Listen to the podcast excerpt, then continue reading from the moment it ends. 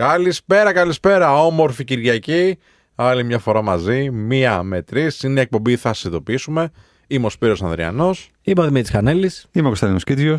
και μαζί θα συζητήσουμε για τα επαγγελματικά, για τα επιχειρηματικά και βασικά μόνο για αυτά δεν λέμε, αλλά τέλος πάντων θα κάνουμε μια πολύ για τα ωραία ερωτι- παρέα. Για τα ερωτικά. Για τα σας. ερωτικά, για τα ερωτικά σήμερα. Τι ωραία περνάμε όταν πηγαίνουμε δουλειά. Μέσα στο. Ερωτικό είναι αυτό. Ναι, ερωτικό φυσικά. Αντισέξι. Πόσες φορές έχεις πει άντε ερωτικά. Για τη δουλειά. Ναι, Πιστεύεις το λες μόνο άμα δεν σ' αρέσει η δουλειά σου; Εγώ θα σου πω το λες ακόμα και αν σ' αρέσει. και άμα σ' αρέσει το λες, ναι. Πολλές φορές το λέω. Από μέσα μου βέβαια. Δεν μου αρέσει να βρίζω. Α, Ούτε εμένα. Απλά έχω ένα TikTok βίντεο που βρίζω που έχει πάει 2 εκατομμύρια προβολές. Ναι. Για, μα έχει πάει 2 εκατομμύρια γιατί. έβριζες. Βρίζω. Ναι. Ναι, ρε, είναι σίγουρα. Μα όχι αυτό. Όποιος θέλει να το Όχι. δει, ας μπει στο Notify Show. Δεν έχει πάει 2 εκατομμύρια γιατί βρίζεις. Έχει πάει 2 εκατομμύρια γιατί βρίζεις την εργοδοσία. ισχύει. Ναι, ισχύει, ισχύει. Μεγα- ναι, ναι. Μεγάλη διαφορά. Τέτοιος Ισχύει. είσαι. Ισχύει. Εργοδότη μεταξύ. Όλοι από κάτω, άντε τραβάει το παιδί. Τι τραβάει, καλά τα λέει. Mean- Meanwhile, Κανέλης. Εργοδότης. Στέλνω εγώ στους υπαλλήλου. Δεν θα πάρει τα δύο. δεν θα Ναι, δώσει, ναι, ξέρεις. Ε, εντάξει, το θέμα είναι ότι στα social media ο κόσμος ταυτίζεται με αυτό που θέλει να ταυτιστεί. Ναι, ρε. Ακούει αυτό που θέλει να ακούσει. Ακούει αυτό που θέλει να ακούσει, αλλά το θέμα ποιο είναι; Ότι πάντα η αλήθεια που βλέπει είναι ένα 5%. Μμ. Δηλαδή, κανείς δεν έψαξε από αυτούς όλους που είδαν το βίντεο να δουν όλο το βίντεο. Μμ. Κανείς δεν έψαξε από αυτά που λέει ο Κίτζιος στο άλλο με τους εργοδότες να, δει, να ακούσει όλη την εκπομπή, να δει τι έχουμε πει. Είναι αυτά τα 10 δεύτερα που μου δείχνεις εδώ, για αυτά θα σε κρίνω, ανεξάρτητα από το κόμενο context. Είναι βέβαια αυτό το μηχανισμό το χρησιμοποιούν πάρα πολύ και σε προεκλογικές καμπάνιες κτλ. Έτσι. Κόβω ράβω Ναι, έτσι. και τα προωθώ. Γκέμπελς γίναμε. Γκέμπελς. Το TikTok βέβαια τώρα εντάξει, είναι νούμερο ένα πλατφόρμα. Όλοι από εκεί ενημερώνονται, όλοι από εκεί διασκεδάζουν κιόλας, ψυχαγωγούνται. Εντάξει, νούμερο 2 είναι στην Ελλάδα, αλλά οκ. Ναι, ρε παιδί μου, εντάξει, καταλαβαίνετε τι να πω. Είναι φουλ το ανέβασμά του τέλος πάντων στα, στην κορυφή, στην προτίμηση τέλος πάντων των ανθρώπων. Ε, δεν νομίζω ότι. ακόμα και σαν search engine το, το Ανεβαίνει χρησιμοποιείς πολύ πλέον. σαν search engine. Ναι, ναι. Βέβαια. Φου- Λέει ότι όλοι οι Gen Z δεν ψάχνει στο Google, ψάχνει Ναι, ρε, στο τι να TikTok. ψάξουμε. Και εγώ δεν ψάχνω. Και εγώ δεν Απίστευτο. ψάχνω. Θες να δεις πώς θα. κα- Πώς θες να πουκάμισο, ρε παιδί να δεις. Τι θα ψάξεις, Google θα πας στο TikTok. Εγώ. YouTube. Google θα πάω. Google, ε. Εγώ YouTube. Ω, κοίτα να δεις τώρα. Όχι, άμα θες να ακουστούμε να δεις πώς στέκεται και τα λοιπά, πώς συνδυάζεται. YouTube. Θα πας TikTok, φίλε. Ε, εντάξει, στο τέλος. Μπορεί, μπορεί όντως να δουλεύεις. Κάτσε, κάτσε. Να αγοράσω ένα το δόπο. Α πούμε, ένα δόπο δεν είναι ότι γραβάτα. Ναι, Θα πάω YouTube. μα έχει διαφημίσεις. Κάτσε και στο TikTok θα μου Είναι βγάλει πολύ πρώτα. πιο γρήγορο, φίλε. Θα μου βγάλει πρώτα 6 sponsor με πού να βάζω τα Όχι, πατατάκια μωρέ, όταν εντάξει παίζω. τώρα, όχι, όχι. Εντάξει, Είναι, νομίζω είναι ότι. πολύ πιο γρήγορο πλέον. Σε 30 δευτερόλεπτα έχεις πάρει την ε, πληροφορία που θες. Ενώ στο YouTube, ναι, καλησπέρα, καλώς ήρθατε στο κανάλι μας στο YouTube. Κάντε ένα follow και ένα Ισχύει, subscribe. ισχύει, κτλ. ισχύει, ισχύει, ισχύει. Μα γι' αυτό και ανεβαίνει το TikTok. Επίσης, άμα είδατε ότι ξαναξεκινάει, παιδιά, νιώθω η μάχη τη... του search engine. Δηλαδή, περάσαμε πάρα πολλά χρόνια που λέγαμε εντάξει, Google είναι, ρε, εσύ, δεν υπάρχει κάτι άλλο. Γκουγκλάρε το. Και ξαφνικά σε δύο χρόνια έχουν αλλάξει όλα. Γιατί έχουν αλλάξει όλα; Το TikTok ανεβαίνει. Λέει και τα καινούργια ευρήματα λένε ότι η Gen Z ψάχνει μόνος στο TikTok, όπως λέει σωστά ο Σπύρος, να βρουν τι κάνουν. Ναι, ναι, ναι. Το YouTube θα μπει στην Google ανήκει, στην, αλφα, στην Alphabet δηλαδή, αλλά έχει γίνει η δεύτερη μεγαλύτερη μηχανή αναζήτησης. Δηλαδή έχει περάσει Bing, Yahoo κτλ. Και, και τη βδομάδα που μας πέρασε ανακοίνωσε η Bing ότι θα ενσωματωσει στη μηχανή της το chat GPT που είχαμε δει και το είχαμε συζητήσει και διεξοδικά εδώ πέρα στην εκπομπή. Για Πρώτη όποιο- από όλους, να το Πρώτη πούμε από αυτό. όλους. Ισχύει, ισχύει. Το είχαμε πει Εντάξει. πολύ νωρίς, φίλε. Γιατί είχε τύχει και είχε βγει και την επόμενη είχαμε εκπομπή, ξέρω εγώ. Ναι, ναι. Ε, να πούμε εδώ πέρα, για όσους δεν είχαν παρακολουθήσει όμως την εκπομπή, το ότι τι είναι το ChatGPT. Είναι ένα πειραματικό project του OpenAI που έχει να κάνει με τεχνητή νοημοσύνη, με το οποίο πρακτικά μπορείς να κάνεις ένα διάλογο και να ρωτήσεις οτιδήποτε θες έναν ε, έτσι, εικονικό βοηθό, ας το πούμε, που αποτελείται από AI. Και τώρα έχουν βγει άπειρα βίντεο, άπειρα πώ στο LinkedIn γίνεται χαμός.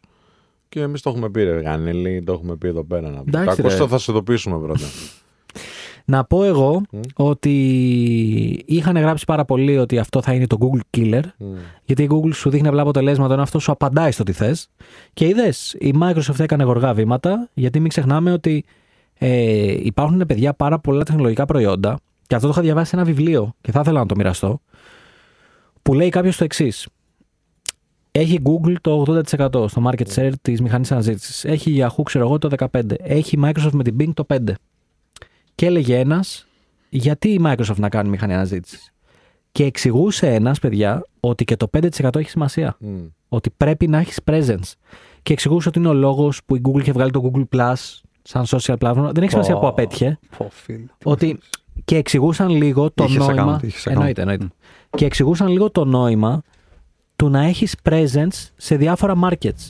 Γιατί αργά ή γρήγορα θα τα κάνεις integrate σαν προϊόντα με τα υπόλοιπα και γιατί η τεχνολογία είναι κάτι που αλλάζει. Μπορείς σήμερα, είδες η Google είναι πρώτη, σιγά σιγά σκάνε πάρα πολλά πράγματα που μπορούν να τη ξεπεράσουν. Οπότε είδες, η Microsoft ξαφνικά είπε, Οπ, τι είναι αυτή η νέα τεχνολογία που μπορώ να ενσωματώσω; Τέλεια, φέρ την εδώ και μπορεί σε 5 χρόνια, σε 10, τα παιδιά μας ή οι επόμενες γενιές να τους λέμε, «Ε, καλά το ξέρεις ότι εγώ χρησιμοποιούσα το Google και να σου πούνε Google. Ούτε καν. Εμείς έχουμε το Bing και μου λέει ναι, τι ναι, να ναι, κάνω. ναι, ας ναι. πούμε, Όπως ακριβώς. μου είχε πει εμένα ο πατέρας μου, Netscape Navigator, ας πούμε. Ναι, ναι, ναι. Ξέρεις, τι να του πεις. Ότι είναι boomer, ε, είναι ο άνθρωπος. Ε, εν τω μεταξύ, δεν ξέρω τώρα αν το έχεις χρησιμοποιήσει τελευταία.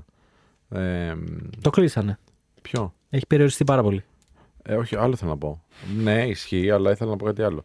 Ε, ξέρει και βιβλία, ρε φίλε. Ξέρει και βιβλία που είναι εμπορικά. Εγώ το είπα, ξέρω βρες μου του Reinhold, το ξέρεις το βιβλίο του Reinhold αυτό. Και μου λέει ναι. Ωραία, του λέω, δώσ' μου τα 10 key points. Και μου τα έγραψε. Δεν χρειάζεται. Δηλαδή, Πώς κάνουν κάποιες εφαρμογές; Audiobooks και τέτοια Ναι. που διάβασε την. στα 4 λεπτά και τα λοιπά. Ναι, ναι, Δεν ναι, χρειάζεται. ναι. Να, πάρ' το. Executive ναι, ναι. executive summary. Ναι, ακριβώς. Που είναι, είναι τέλειο. Σας είχα πει που το χρησιμοποίησα για πελάτη, ε. Ναι. Ναι. ε Σας το είχα πει. Εδώ είναι- ναι. που έκανε out of office σαν να Χριστός. ναι, ναι, ναι, ναι. Είδα πολλά, είδα πολλά.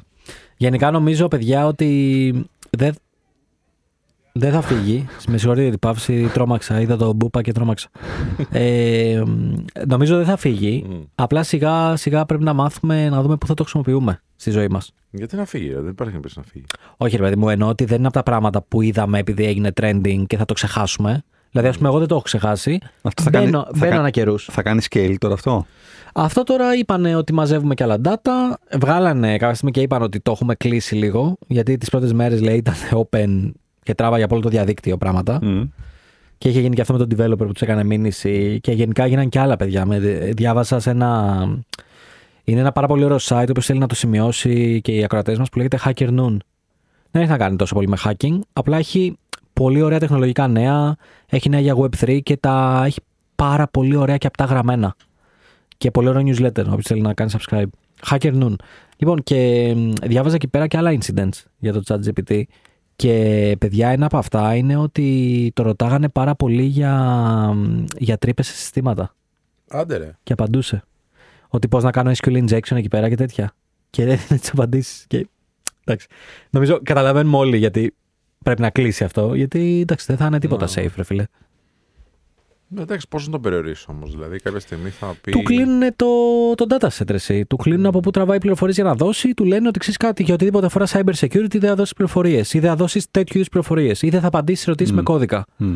Ε, εντάξει, πρέπει να μπει ένας περιορισμός. Δηλαδή, και άμα ισχύει αυτό που είπε ο άλλος, ότι χωρίς να έχω δώσει permission μου τράβηξε τον κώδικα, σημαίνει ρε φίλε ότι μεθαύριο μπορεί να κάποιος να ρωτήσει για life coaching και να τραβήξει περιεχόμενό σου. Μμ. Χωρίς εσύ να έχει Καλά, δώσει γίνεται και permission. τώρα, εντάξει, τέλος πάντων. Χωρίς να έχεις Ευχαριστούμε, δώσει. παιδιά, που αντιγράφετε, δεν πειράζει. Περνάει το μήνυμα σωστά, κανένα πρόβλημα. Ναι, εσύ λες για ανταγωνιστές. Εγώ σου λέω όμως για ένα AI το οποίο μπορεί να σερβίρει σε όλο τον κόσμο, ρε φίλε.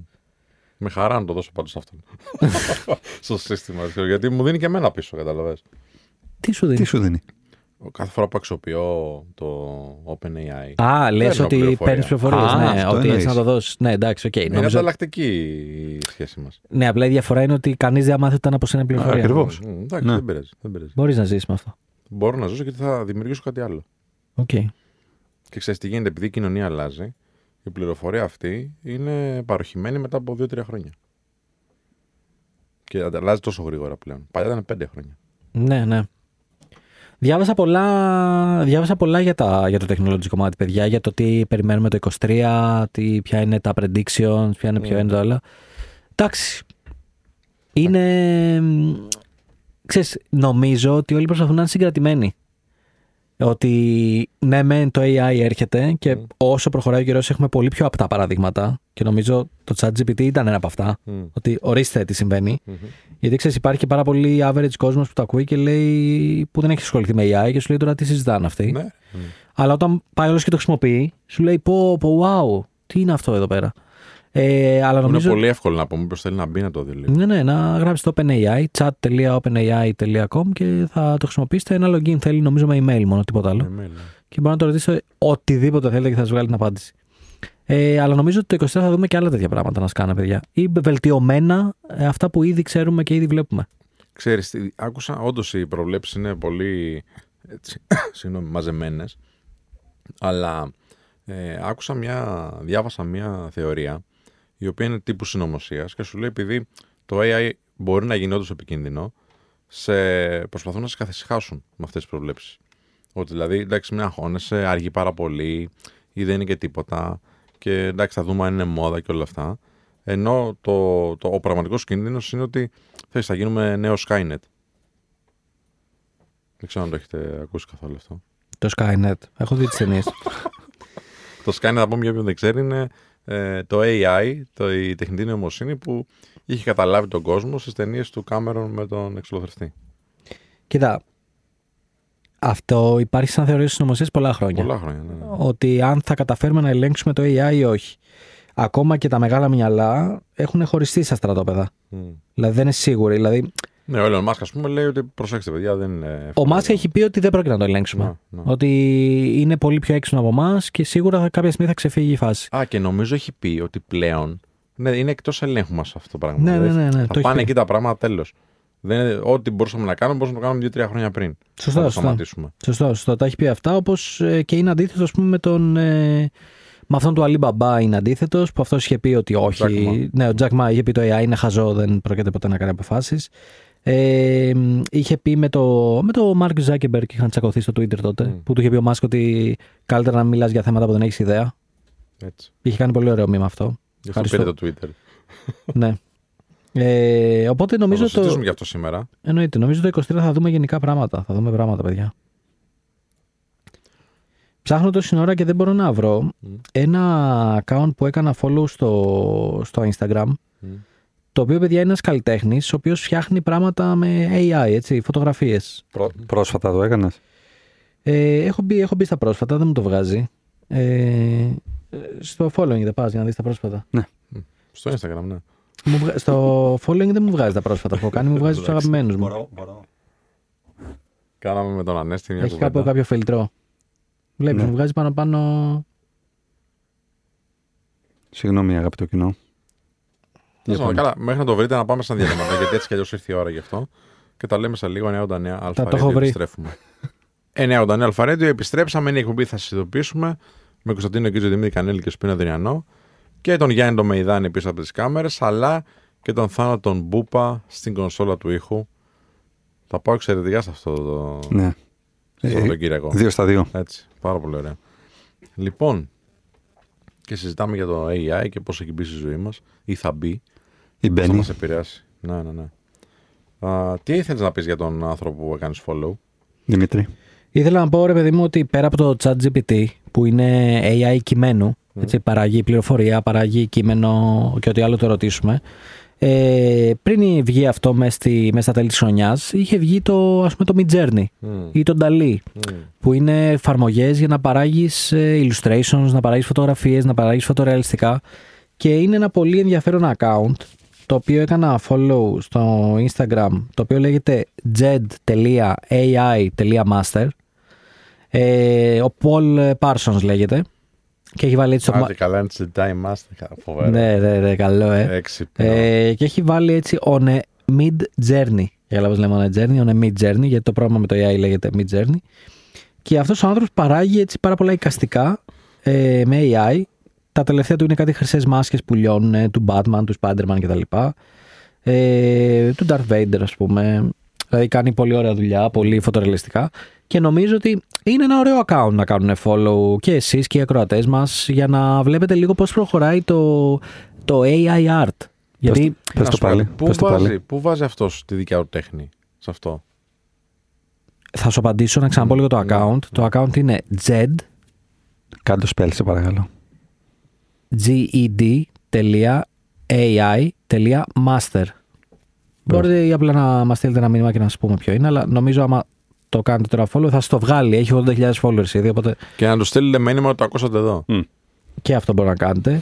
Ε, Λες που βάζει τη τέχνη του. Κοίτα, αρχικά η τέχνη του είναι το, η πρόταση που βάζει για να τα παράξει όλα αυτά. Μμ. Ναι, το prompt δηλαδή. Το που- prompt, στο- το οποίο Είναι σημαντικό, δεν είναι... θέλει σκέψη, θέλει δοκιμές σίγουρα. Και είμαι σίγουρος ότι δεν νομίζω ότι αυτά του τα βγάζει με την πρώτη φορά. Φαντάζομαι ότι ξέρεις, κάθεται και γράφει και ξαναγράφει και ξαναγράφει ή κάνει render, ξανακάνει render.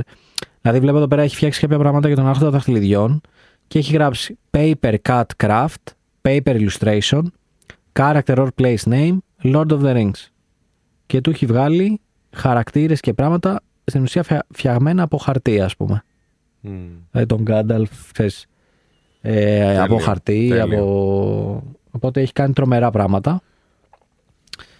Ε, ωραίο είναι. Γε- Οπότε, εγώ γιατί τα λέω αυτά; Τα λέω γιατί είναι ωραίο να παρατηρούμε αυτά τα εργαλεία που μάθαμε ότι υπάρχουν μέσα το, στο 22 με το AI.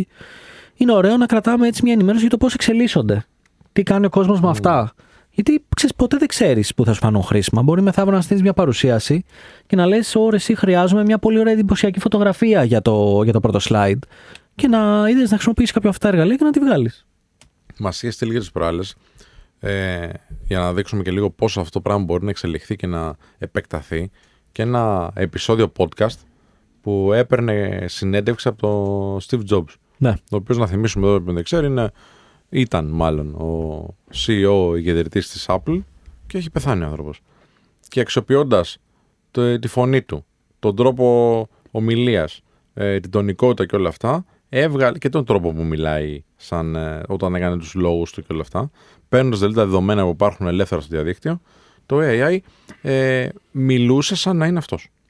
Ήταν ο Τζο Ρόγκαν που έκανε την. Ναι, την ναι, ναι, ναι, εκπομπή. ναι, ναι, ναι. Που και αυτός ήταν με AI. Και αυτός ήταν AI. Ναι. Ναι, ναι. Και ήταν ένα, ένα επεισόδιο που το άκουγες. Οκ, ήταν πολύ generic η, η προσέγγιση, αλλά το άκουγες με ευχαρίστηση. Δηλαδή δεν έλεγες πω πω ποια είναι αυτή η βλακεία έβγαλε αυτό το. Όχι, μα δεν κατάλαβες. Νομίζω ότι άμα δεν πεις σε κάποιον ότι είναι με AI, θα το ακούσεις κανονικά. Ναι. Το είπαν αυτοί ότι στην ουσία μαζέψαμε όλες τις συνεντεύξεις που είχε δώσει ο Steve Jobs, συν τις παρουσιάσεις, συν τα keynotes, οτιδήποτε, και γραπτές και προφορικές τα πάντα. Ε, Προφανώς οι προφορικές για να γίνει generate η φωνή Mm. όπως πρέπει. Και από τον Τζι- Joe Rogan δώσαν όλα τα podcast που έχει. Που είναι, περνάνε το νούμερο ένα podcast στον κόσμο σε, Ναι, ναι, σε 2.000 ποσότητε. επεισόδια, Ναι, είναι πάρα 3.000. πολλά. Ε, και βγήκε αυτό. Το οποίο είναι, είναι συγκλονιστικό. Και εντάξει, νομίζω από ένα σημείο και μετά θα θέλει ιδιαίτερη προσοχή, παιδιά. Μμ. Γιατί αυτό μπορεί να χρησιμοποιηθεί πάρα πολύ έντονα σε βαθμό για misinformation. Ναι, ή για προς προσωπία. Μμ, για misinformation. Πώς γίνεται regulated αυτό; Ε, είχε ανακοινώσει νομίζω το 2020 το Facebook και οι άλλες πλατφόρμες ότι προσλάβανε ειδικό προσωπικό, AI experts, οι οποίοι ο ρόλος τους είναι να δημιουργήσουν τα απαραίτητα μέτρα για να γίνεται ανείχνευση υλικού που είναι generated από AI. Α, οκ. Οπότε αυτό να περνάει από due diligence για να. Ναι. Οκ. Ότι, οπότε κάπως να υπάρχουν έλεγχοι. Πώς έχουμε έλεγχο άμα είναι fake το προφίλ Μμ, κτλ. μμ, μμ. Να έχουμε έλεγχο άμα αυτή η φωτογραφία είναι AI generated.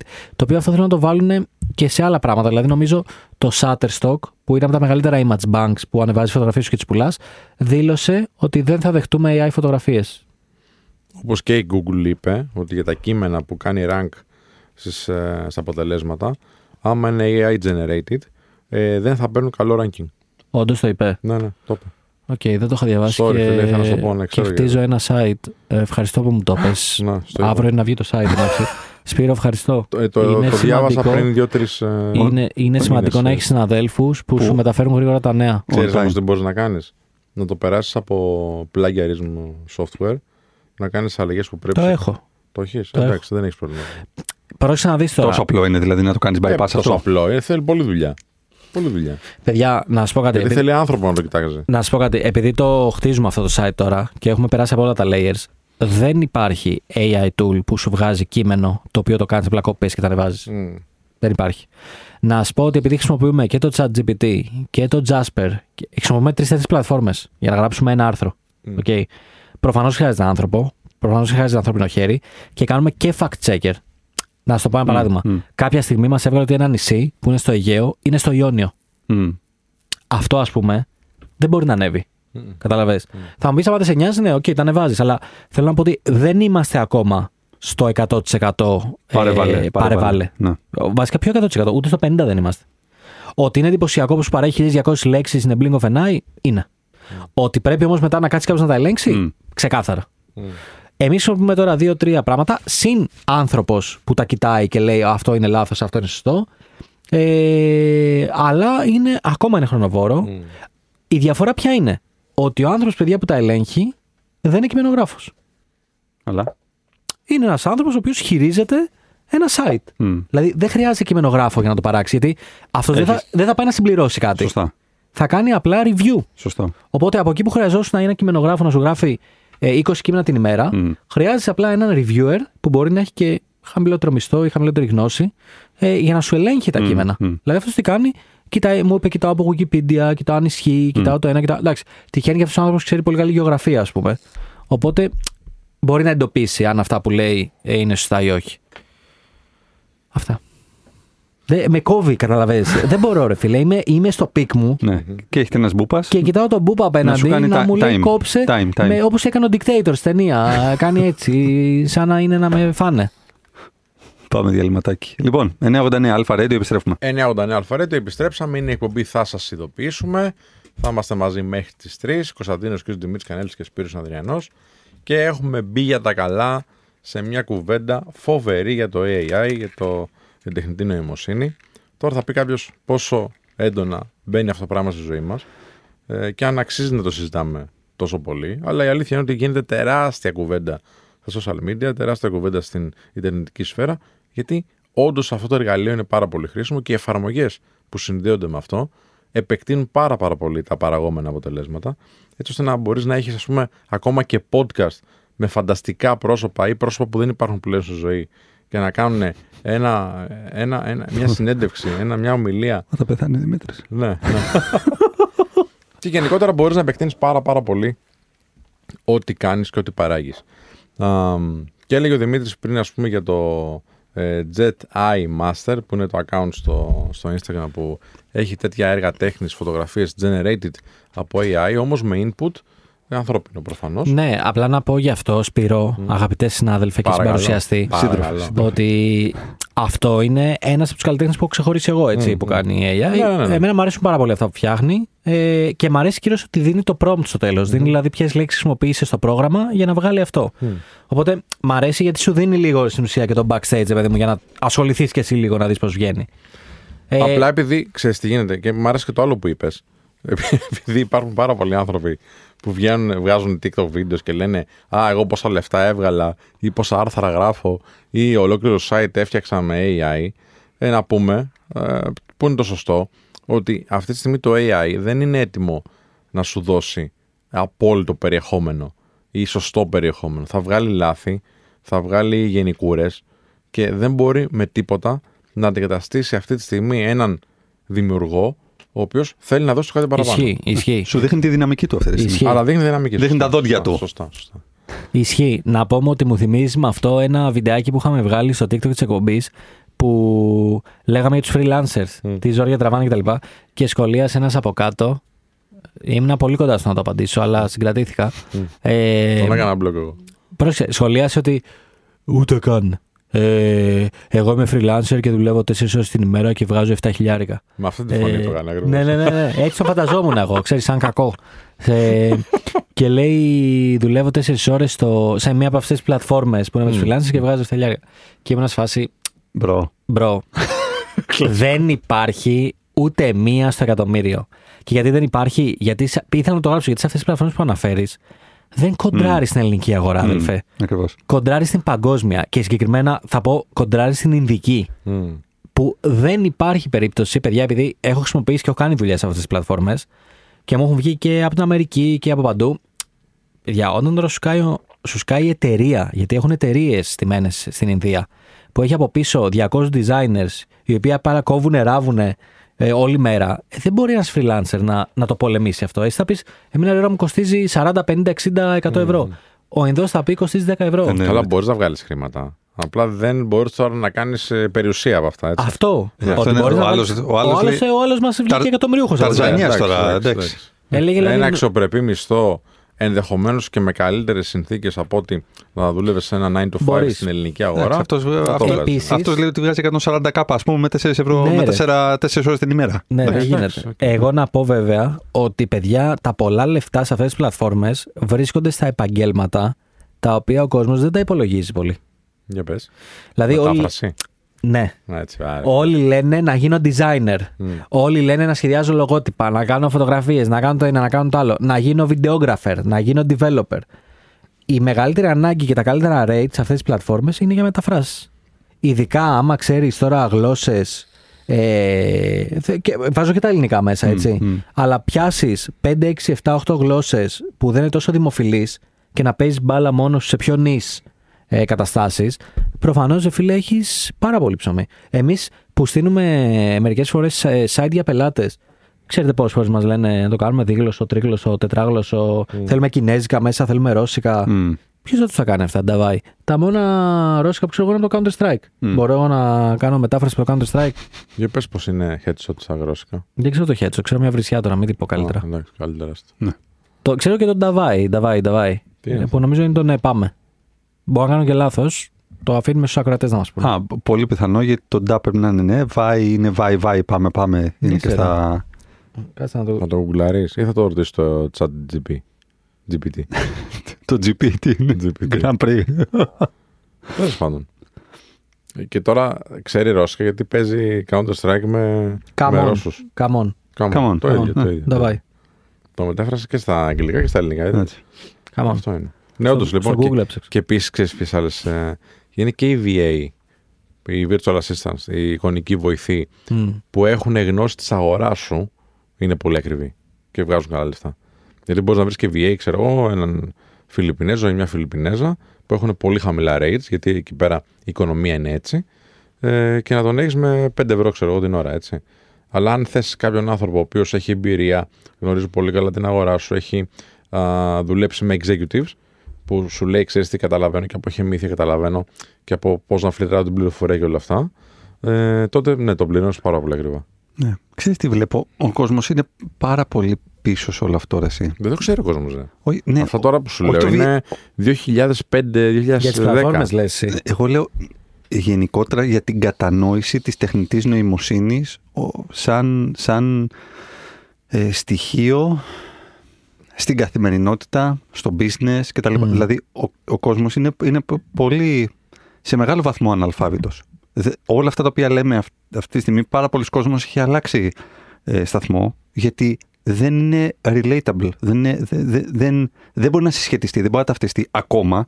Θα αναγκαστεί να το κάνει, απλά νομίζω ότι λείπει το κομμάτι του αλφαβητισμού, Ισχύει. το κομμάτι του τι είναι η τεχνητή νοημοσύνη, από πού έχει ξεκινήσει, πού στοχεύει να πάει, ακόμα και αν δεν είναι- κατέχει τη μοναδική αλήθεια. Δηλαδή, για μένα λείπουν meetups τύπου open coffee, τύπου open days, τα οποία για δύο-τρεις ώρες θα υπάρχει ένα αμφιθέατρο το οποίο θα γεμίζει με κόσμο και θα γίνονται ενημερωτικά. σχε- Παίζει να μην γεμίζει ακόμα. Ένα θέατρο. Νομίζω, ε, νομίζω ότι θα γεμίζει. Νομίζω Εντάξει. ότι όλο ένα και περισσότερο κόσμος αρχίζει να έχει απορίες βάσιμες του τι στο καλό είναι όλο αυτό το πράγμα. Οπότε, αν μη τι άλλο, άλλο αν θα το κατανοήσει. Τουλάχιστον βλέπω πολύ κόσμο που ενδιαφέρεται να μάθει. Πες μου, ρε φίλε, τι, τι διάλογο γίνεται, ας πούμε. Όχι μόνο για το GPT, γενικότερα. Τι είναι αυτό, είναι, είναι, Ωραία. τα, είναι τα ρομπότ, είναι. Ο, π- π- π- του λες για, για machine learning, ότι πίσω από αυτό κρύβεται, ας πούμε, για παράδειγμα, ο, η, η αλγοριθμική σκέψη του Netflix για να σου πλασάρει τις ε, ταινίες τις οποίες λογικά θα σου αρέσουν. ε. Δεν μπορεί να το αντιληφθεί τι είναι αυτό το πράγμα και πώς, αυ- τι προεκτάσεις μπορεί να έχει στην καθημερινότητά του. Οπότε λίγο πιο απτά παραδείγματα, όχι εννοώ για μας τώρα, γενικότερα το βλέπω πάρα πολύ εκεί έξω. Δηλαδή και που τους το λες, Ναι, το, ναι, ναι, ναι. Συμφωνώ, συμφωνώ. ε, είναι, ε, ε, είμαστε πολύ πίσω. Οπότε νομίζω ότι χρειάζεται μια γενικότερη ενημέρωση. Προφανώς αυτό θα πρέπει να γίνεται πιο πολύ κρατικά, ας πούμε, σαν, σαν πολιτεία, ας πούμε, να διοργανώνει τέτοιες ημερίδες, για να μπορεί να ενημερώνει το κόσμος. Γιατί ο κόσμος δεν είναι μόνο εμείς που συσχετιζόμαστε και είμαστε με, το, μες στο business και σίγουρα θα έχουμε ένα φίλο που θα μας πει δύο πράγματα παραπάνω κτλ. κτλ. Είναι πολλοί κόσμος που είναι και εκτός Αθηνών, που δεν έχει φίλους που σχετίζονται με όλα αυτά. Οπότε δεν, μπο- δεν τα αντιλαμβάνεται. Και συνήθως ότι δεν αντιλαμβάνεσαι, δεν το ψάχνεις και ότι δεν ψάχνεις το απορρίπτεις. Και δεν είμαστε στην εποχή που ξέρεις, είναι καλό να απορρίπτουμε τέτοια πράγματα. σα ίσα είναι καλό να ερχόμαστε κοντά σε αυτά για να μπορούμε να έχουμε ένα, έναν αλφαβητισμό ας πούμε, και ένα pace. Εντάξει, τώρα το αγαπητό κοινό όμως είναι ήδη ενημερωμένο από εμάς, είναι προετοιμασμένο, Ναι, μπορεί να ψαχτεί, να μάθει πράγματα. Είναι μπροστά. Είναι μπροστά σε σχέση με τον ανταγωνισμό, σε εισαγωγικά. Βέβαια, τώρα σε μια σοβαρή νότα, να πω το εξής. Εάν ρε φίλε, είσαι σε, σε μια αγορά, έτσι, δουλεύεις κάπου τέλος πάντων, και ακούσει ότι υπάρχει μια εφαρμογή του, του AI στη δουλειά που είσαι και δεν κάτσει να ψαχτείς, δεν έχεις όρεξη να δεις τι παίζει, ε, παίζει να μην κάνεις αυτή τη δουλειά. Όχι, μωρέ. Α, δεν είναι έτσι. Γιατί; Όσο δεν αγγίζει τα δικά μου όρια Αυτό, κτλ. Μα ναι, ρε, με αυτό σου λέω ότι θα τα αγγίξει Θα κάποια τα στιγμή, αγγίξει; Θα αγγίξει; την αγορά σου. Ναι. Μπορεί να είναι 10 χρόνια μακριά. Θα πρέπει να έρθει Αλλά κάποιος- σε 10 χρόνια τι θα κάνεις, ρε φίλε; Θα πρέπει να έρθει κάποιος να μου χτυπήσει την πλάτη και να μου πει: Έλα, έχουμε, Ναι. ε, έχουμε σεμινάριο, πρέπει να μπεις. Και να του πω: ε, π- Πρέπει, ε, χρειάζεται. Ε, και να μου πει: Ναι, ναι, Ναι, ναι, ναι, οπωσδήποτε, ναι. οπωσδήποτε. Φίλε, όντως θυμάμαι τώρα και, σε, και στη, στον πάροχο που δούλευα παλιότερα που είχαμε την, την πολυτέλεια γιατί ίσως κάποιες φορές να μην το βλέπας σαν έτσι αλλά είναι, είναι φοβερή πολυτέλεια να κάνουμε πολύ σοβαρά και ακριβά Ε, σεμινάρια βέβαια. Ε, και ξέρεις, ήμασταν κάποιες φορές βάζω και τον εαυτό μου μέσα αν και καταλαβαίνω πάρα πολύ καλά την αξία της εκπαίδευσης ε, ήμασταν κάποιες έλα μου Α, πρέπει να πάμε τώρα. Ναι. αλλά αυτά που μάθαμε Μμ. και πώς τα αξιοποιήσαμε, όχι εκείνη τη στιγμή ενδεχομένως, αλλά μετά από δύο χρόνια ή μετά από δέκα χρόνια. Ή αυτές οι προσλαμβάνουσες τι τρόπο σκέψης μας δώσανε για άλλα πράγματα στη ζωή μας. Εντάξει, είναι ανεκτήμητο. Εδώ έρχεται το growth mindset όμως. Ναι. Γιατί πάρα πολλές φορές ακούσα από τους εργαζομένους ότι δεν με αφορά. Ναι, Δηλαδή, δεν με αφορά το training αυτό. ναι. Ξέρεις, Μα- γιατί δεν είναι ακριβώς πάνω στη δουλειά μου. Μα δεν χρειάζεται να είναι πλέον ακριβώς πάνω στη δουλειά σου. Το θέμα είναι να, να μπορείς να έχεις μια πολυσυλλεκτική, αν θέλεις, επαφή με πολλά αντικείμενα Μμ. για να μπορείς να έχεις την κριτική, κριτική icανότητα, να καταλαβαίνεις τι συμβαίνει και να επιλέγεις αυτά τα οποία σου αρμόζουν. Ποιος τώρα, ποιος μονοδιάστατα κάνει πλέον μια δουλειά; Κανείς. Όλοι είμαστε ε, all round players. Όλοι κάνουμε rotation σε πάρα πολλά πράγματα. Και επίσης, πόσο σημαντικό είναι στη δουλειά που κάνεις να μπορείς να αντιλαμβάνεσαι τη δουλειά του Σπύρου. Μμ. Δηλαδή, α- αν εγώ αντιλαμβάνομαι τι κάνεις εσύ στην καθημερινότητά σου, μπορώ πολύ πιο εύκολα να έρθω σε επικοινωνία μαζί σου, να ταυτιστώ με αυτό το οποίο κάνεις και να σε βοηθήσω και αντιστρόφως. Και να το vice versa. εκτιμήσεις. Με βέβαια. Και να νιώσω και εγώ ότι το καταλαβαίνεις. Βέβαια. Και να έχουμε πολύ καλύτερη συνεργασία. Πολύ εννοείται. σωστά. Πολύ σωστά. Ε, και παράλληλα, να πω το εξής τώρα. Είμαστε στην Ελλάδα σε μια δυσκολία να αντιληφθούμε την έννοια της ιδιωτικής εκπαίδευσης. Εντάξει, το έχουμε ξαναπεί εμείς αυτό εδώ. Αλλά ρε φίλε, την ώρα που. και απευθύνομαι στο αγαπητό κοινό τώρα. Την ώρα που έχεις ένα σεμινάριο από τη δουλειά σου, επειδή οι άνθρωποι αυτοί που έχουν επιλέξει αυτό το σεμινάριο, με όποια προβλήματα, όποια λάθη μπορεί να έχει, όσο abstract, ε, λίγο ασαφές μπορεί να σου φαίνεται, επειδή έχουν πληρώσει για αυτό το σεμινάριο, για κάποιο λόγο το έχουν επιλέξει. Δηλαδή, έχει γίνει ενδεχομένως μια μελέτη, υπάρχει κάποια σκέψη.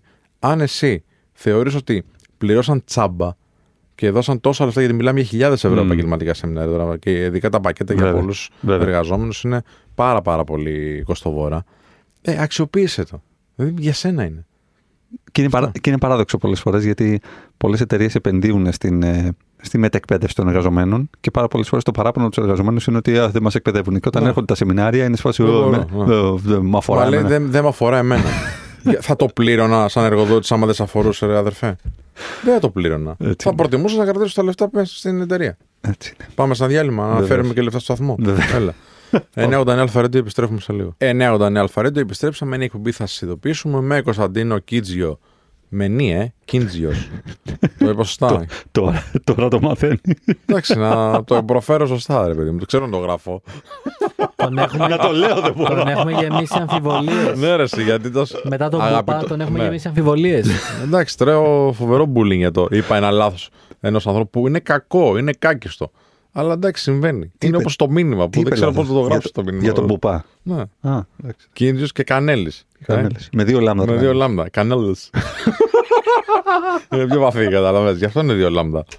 Τι να τον το πεις. βρήκαμε αυτό, ρε φίλε. Και Σπύρο Ανδριανό, ε, εύκολο. Ανδριανός. Εντάξει, ξέρεις την μπερδεύουν πάρα πολύ. Ε, Ποιο είναι το πόνιμο. Ε, ναι, σου. ρε φίλε. Γιατί μπορεί να είναι Ανδριανός Σπύρου. Μμ. Όχι, μπορεί να είναι Ανδριανός, σου Κύπριος. λέει το Μπορεί να είσαι μικρό. Κύπριος, ρε φίλε. Ανδριανός Ναι, Σπύρου. Μπορεί, μπορεί, μπορεί. Λοιπόν, και τώρα που τελειώσαν Μπορεί να οι. έχεις μένω στο άλλο. Τι; φανταστείτε τώρα, φανταστείτε παιδιά, γιατί είναι Κυριακή, αύριο ξεκινάει εργάσιμη εβδομάδα.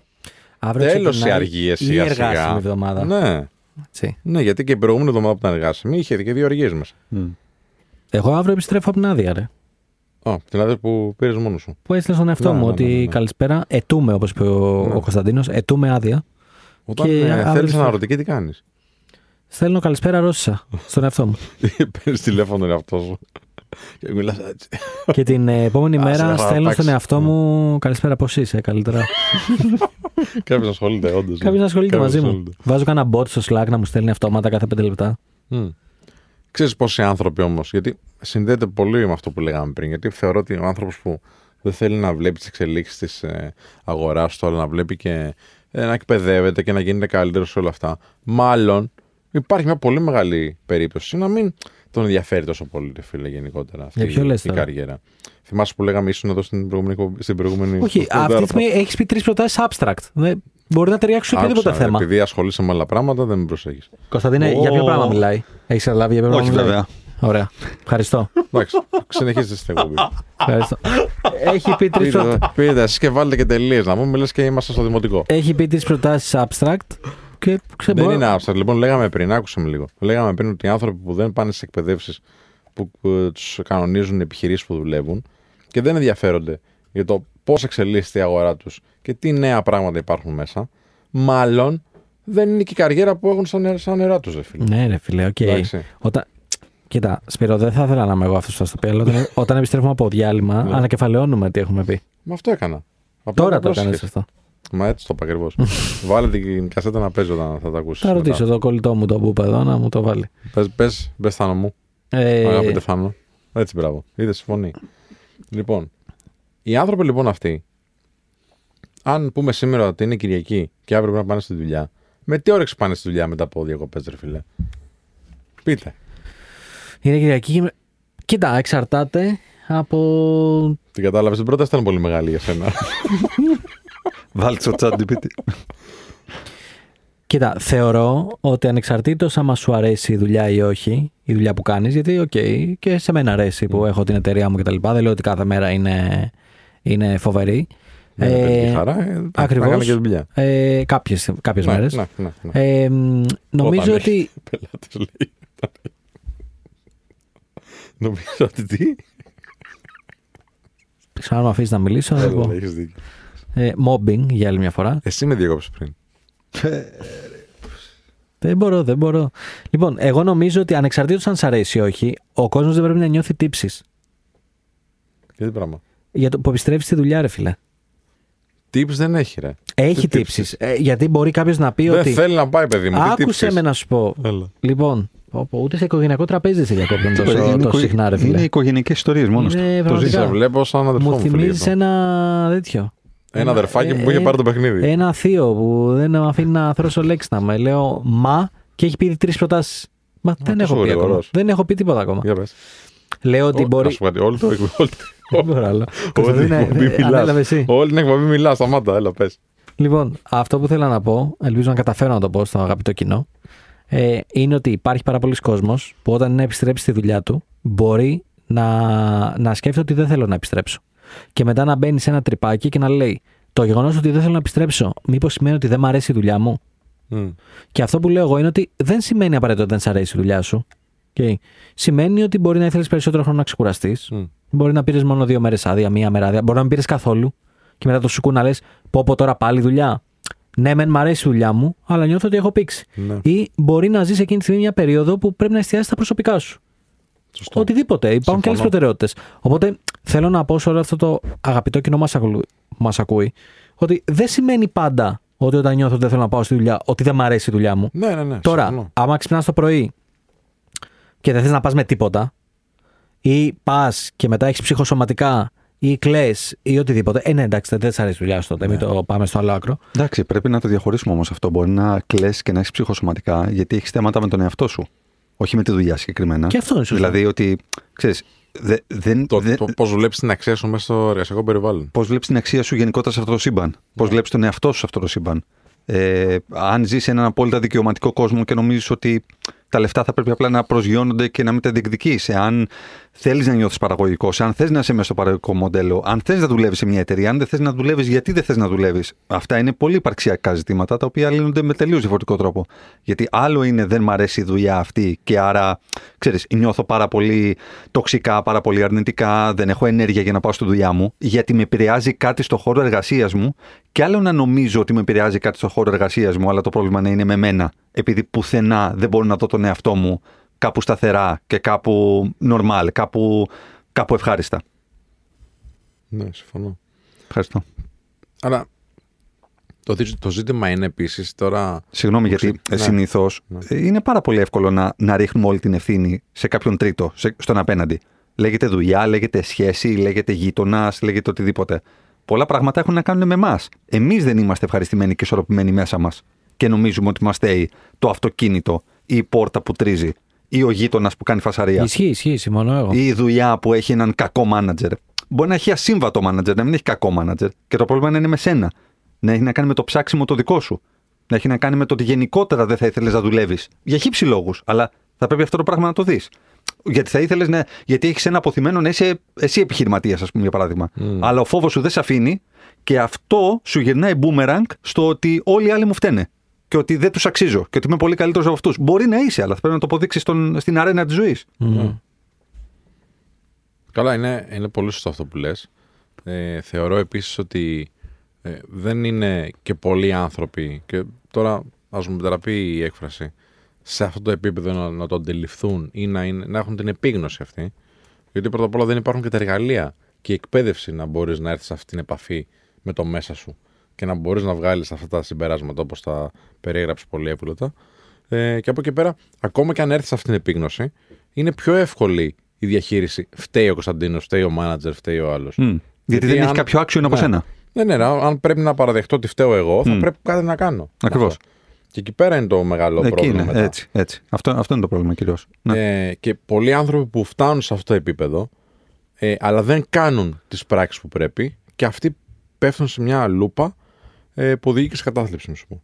Ότι ξέρεις, ξέρω ότι φταίει, είμαι εγώ, δεν μπορώ να το κάνω, δεν έχω τρόπο να το κάνω, δεν ξέρω πώς, δεν την παλεύω. Ε, αυτή θα είναι η ζωή μου. Τέλος. Ναι. πολύ πολύ δύσκολο. Ναι. Και ε, δεν υπάρχει και εύκολος γυρισμός να μπει σε αυτό το τρυπάκι, φίλε, δυστυχώς. Ε, χρειάζεται φυσικά ένα προστατευτικό περιβάλλον. Ε, χρειάζεται να έχεις ανθρώπους δίπλα σου δηλαδή, που μπορούν να σε βοηθήσουν, μέντορες. Αυτό, πήγα, αυτό πήγα να πω. Ναι, ναι, ναι. Α, αφήστε τους Δηλαδή, ναι. Όχι, εντάξει, δεν είναι προτροπή να αφήσετε τους φίλους. Ενώ για κάποια, δεν φτάνουν, δεν φτάνουν για κάποια πράγματα ναι. δεν, είναι, δεν, είναι, δεν είναι η απόλυτη λύση, δεν είναι η απόλυτα συμβατή λύση, δεν είναι η απόλυτα σωστή επιλογή. Μα πρέπει να είναι και δικοί ρε, οι άνθρωποι που θα σε πάρουν από το χέρι και θα σε ε, πάνε σε ένα κακοτράχαλο δρόμο για να φτάσεις σε ένα σημείο που να πεις ότι okay, εδώ είναι καλά τώρα. Ναι. Δεν, δεν μπορεί εγώ ας πούμε, να έρθει να μου πεις τι, να μου πεις γυμναστική. Δεν ξέρω γυμναστική. Μπορεί να χρειάζεται γυμναστική. Αν δεν ξέρω, τι θα σου πω. Ε, εντάξει, κάνε γυμναστική, σίγουρα το πρωί 9 η ώρα, κάνε λίγο τρέξιμο. Είναι σωστό για σένα αυτό. Έτσι. Πρέπει να είμαι ειδικός πάνω στο κομμάτι. Έτσι. Για να σου πω κάτι που ταιριάζει σε σένα και μπορεί πραγματικά να σε βοηθήσει. Οπότε είσαι στα εργασιακά σου άσχημα; Ποιον θα ρωτήσει, θα ρωτήσεις ένα φίλο σου επειδή σε ακούει και σου λέει πω πω σε βρήκε ρε φίλε και σε καταλαβαίνει. Όχι, πρέπει να είναι ένας άνθρωπος ο οποίος μπορεί να οδηγήσει την καριέρα σου κάπως. Ναι. Μα ο φίλος μου είναι επιτυχημένος. Ναι, σε ποιο τομέα είναι επιτυχημένος; Σε ποια δουλειά είναι επιτυχημένος; Μήπως είναι εντελώς διαφορετικές και οι συνιστώσεις και οι εμπειρίες που έχει; Έτσι. Και, τι πάνε, και τι να πει ότι, ότι είναι επιτυχημένος, ότι είναι και ευτυχισμένος; Γιατί πάρα πολλούς, ξέρω πάρα πολλούς επιτυχημένους επαγγελματίες που είναι δυστυχισμένοι στη ζωή τους. Ναι, εντάξει, ξέρεις, είναι και ο φίλος, είναι και δωρεάν. Άλλο ένα θέμα. Ναι, δεν έχουμε. Ε, ε εντάξει, μα δεν είναι έξοδο. Το μέντορα σε επένδυση είναι. Θέλεις να διορθώσεις κάποια πράγματα. Ναι. Δεν πρέπει να, δεν πρέπει να δώσεις κάτι για να διορθώσεις κάτι άλλο. Πώς δηλαδή, πού ζούμε, σε έναν κόσμο που όλα είναι τσάμπα; Γιατί κάποια πράγματα είναι ευκόλω εννοούμενο ότι πρέπει να πληρώνονται, κάποια άλλα, ας πούμε, λες, έλα μωρέ τώρα. Όπως έγραψα τις προάλλες για την ενοχοποίηση της ε, ψυχοθεραπείας και σου λέει ο άλλος, ναι, 50 κάθε φορά. Άρα, φίλε, αν χρειάζεται να διορθώσεις την ψυχή σου, ας πούμε, κάποια τραύματά σου για να μπορείς μετά από τρεις μήνες να είσαι καλύτερος, 50 τη φορά. Δεν κατάλαβα. Το ρο είναι θετικό. Το return θα είναι θετικό. Αρκεί να το θέλεις και να το πιστεύεις. Φίλε, ανταλλάσσει ένα πόνο με έναν άλλο. Θα το αναλύσουμε μετά. Πάμε σε ένα διάλειμμα. Πάμε σε διάλειμμα. Ε, ε, δελτίο. Δελτίο. Ναι. Ε, πνίγηκα. 989 Αλφα Radio επιστρέφουμε. Αν προλάβω. Αν προλάβω. 989 Αλφα Radio επιστρέψαμε. Είναι η εκπομπή. Θα σας ειδοποιήσουμε με Σπύρο Ανδριανό Δημήτρη Κανέλη. Και Έμεινε αυτό τώρα, τέλος. Δεν κατάλαβα γιατί ξαφνικά είναι Αμερικάνος εγώ, αλλά οκ, προχωράμε. και Κωνσταντίνο Κίτζιο. Ε, μεσημεράκι Κυριακής, Κυριακούλας. Ετοιμαζόμαστε για την εργάσιμη εβδομάδα αύριο. Έχουμε αρχίσει όλα τα θετικά και λέμε. Και λέγαμε για το. Τι, το τι ROI, κλείσαμε; το Return on Investment. Ναι, Έτσι και, κλείσαμε. και, και είπες με ένα, ένα ωραίο. Ένα ωραίο... Ότι ανταλλάσσει ένα πόνο με έναν άλλον. Το λέμε πολύ συχνά στο Men of Style. Μμ. Δηλαδή, ναι, οκ. Ο πόνος καταλαβαίνω. εκταμίευσης είναι το ναι, ένα. Ρε, φίλε, Ναι. γιατί εντάξει, το δέχομαι. Προφανώς, όχι. Όταν πρέπει να δώσεις για μία ώρα σε Έχεις έναν δίκιο. ψυχολόγο, χωρίς να έχεις το άμεσο απτό αποτέλεσμα, γιατί θέλει μια διαδικασία η ψυχοθεραπεία, έτσι. Όταν λοιπόν βγάζεις το πεντάρικο από την τσέπη σου ζεστό, ζεστό και για να το δώσεις, το καταλαβαίνω, το πιάνω και είναι δύσκολες εποχές. Αλλά σκέψου, αν δεν το κάνεις αυτό, τι θα χάσεις τα επόμενα δύο χρόνια από τη ζωή σου; Τι ευκαιρίες θα υπάρχουν που δεν θα μπορείς να τις διαχειριστείς; Και θα φύγουν. Και μπορεί να είναι και ευκαιρίες ζωής τώρα, έτσι. Έτσι. Ή πόσες φοβίες θα έρθουν να σου χτυπήσουν την πόρτα όταν θα θες να, να απολαύσεις ξέρω, την παρέα ενός ανθρώπου που φοβάσαι τώρα να προσεγγίσεις, ας πούμε. Ε, να μπει σε ένα κύκλο ανθρώπων που θα ήθελες να μπεις για να σε οδηγήσουν και αυτοί σε κάτι καλύτερο στη ζωή σου. Γιατί είμαστε οι παρέε που είμαστε, που Έτσι, έχουμε. Εντάξει. έτσι, έτσι. Ή θες να μιλήσεις σε, σε ένα κοινό, να, να μεταφέρεις το μήνυμά σου, να, να κάνεις μια παρουσίαση στη δουλειά σου, στην, στην, στην ε, σχολή σου και φοβάσαι να, να, να απευθύνεις το λόγο. Όλα αυτά ε, είναι διαχειρίσιμα αρχικά να πούμε στον κόσμο. Γιατί το έχουν ξεπεράσει κάποιοι άνθρωποι. Υπάρχουν τεχνικές, υπάρχουν θεραπείες που μπορείς να κάνεις και να, να τα ξεπεράσεις. Αν εσύ τώρα λες ότι. ε, Πού να δίνω 50 ευρώ; Και δεν φταίει. Δεν στο μάθε κανένας να το κάνει αυτό. Εντάξει. Πρέπει να έχεις κάποιον άνθρωπο στο περιβάλλον σου που να το έκανε και να είδε αποτελέσματα και να σε πείσει να το κάνεις. Μμ. Ε, Προσπάθησε όμως να πεις και στον εαυτό σου και να του πεις, φίλε, επενδύω σε μένα, επενδύω σε σένα, κοίτα στο καθρέφτη και πες, επενδύω σε σένα για να μπορείς στο επόμενο διάστημα να απολαύσεις καλύτερα τη ζωή σου. Ναι, και τέλος πάντων, αν έχεις ανθρώπους που θαυμάζεις εκεί έξω, ρώτα τους πώς έφτασαν μέχρι εκεί. Οι περισσότεροι δέχτηκαν βοήθεια. Οι περισσότεροι ρωτήσανε κάποιου. Οι περισσότεροι είχαν ένα μέντορα. Είχαν ένα θεραπευτή. Είχαν κάτι τέλος πάντων. Οπότε, αν κάποιον θαυμάζεις, αν κάποιου θαυμάζεις, στείλ τους ένα, ένα μήνυμα στο LinkedIn, στείλ τους ένα email. Οι περισσότεροι είναι, είναι προσινείς, είναι προσιτοί, θα σου απαντήσουν.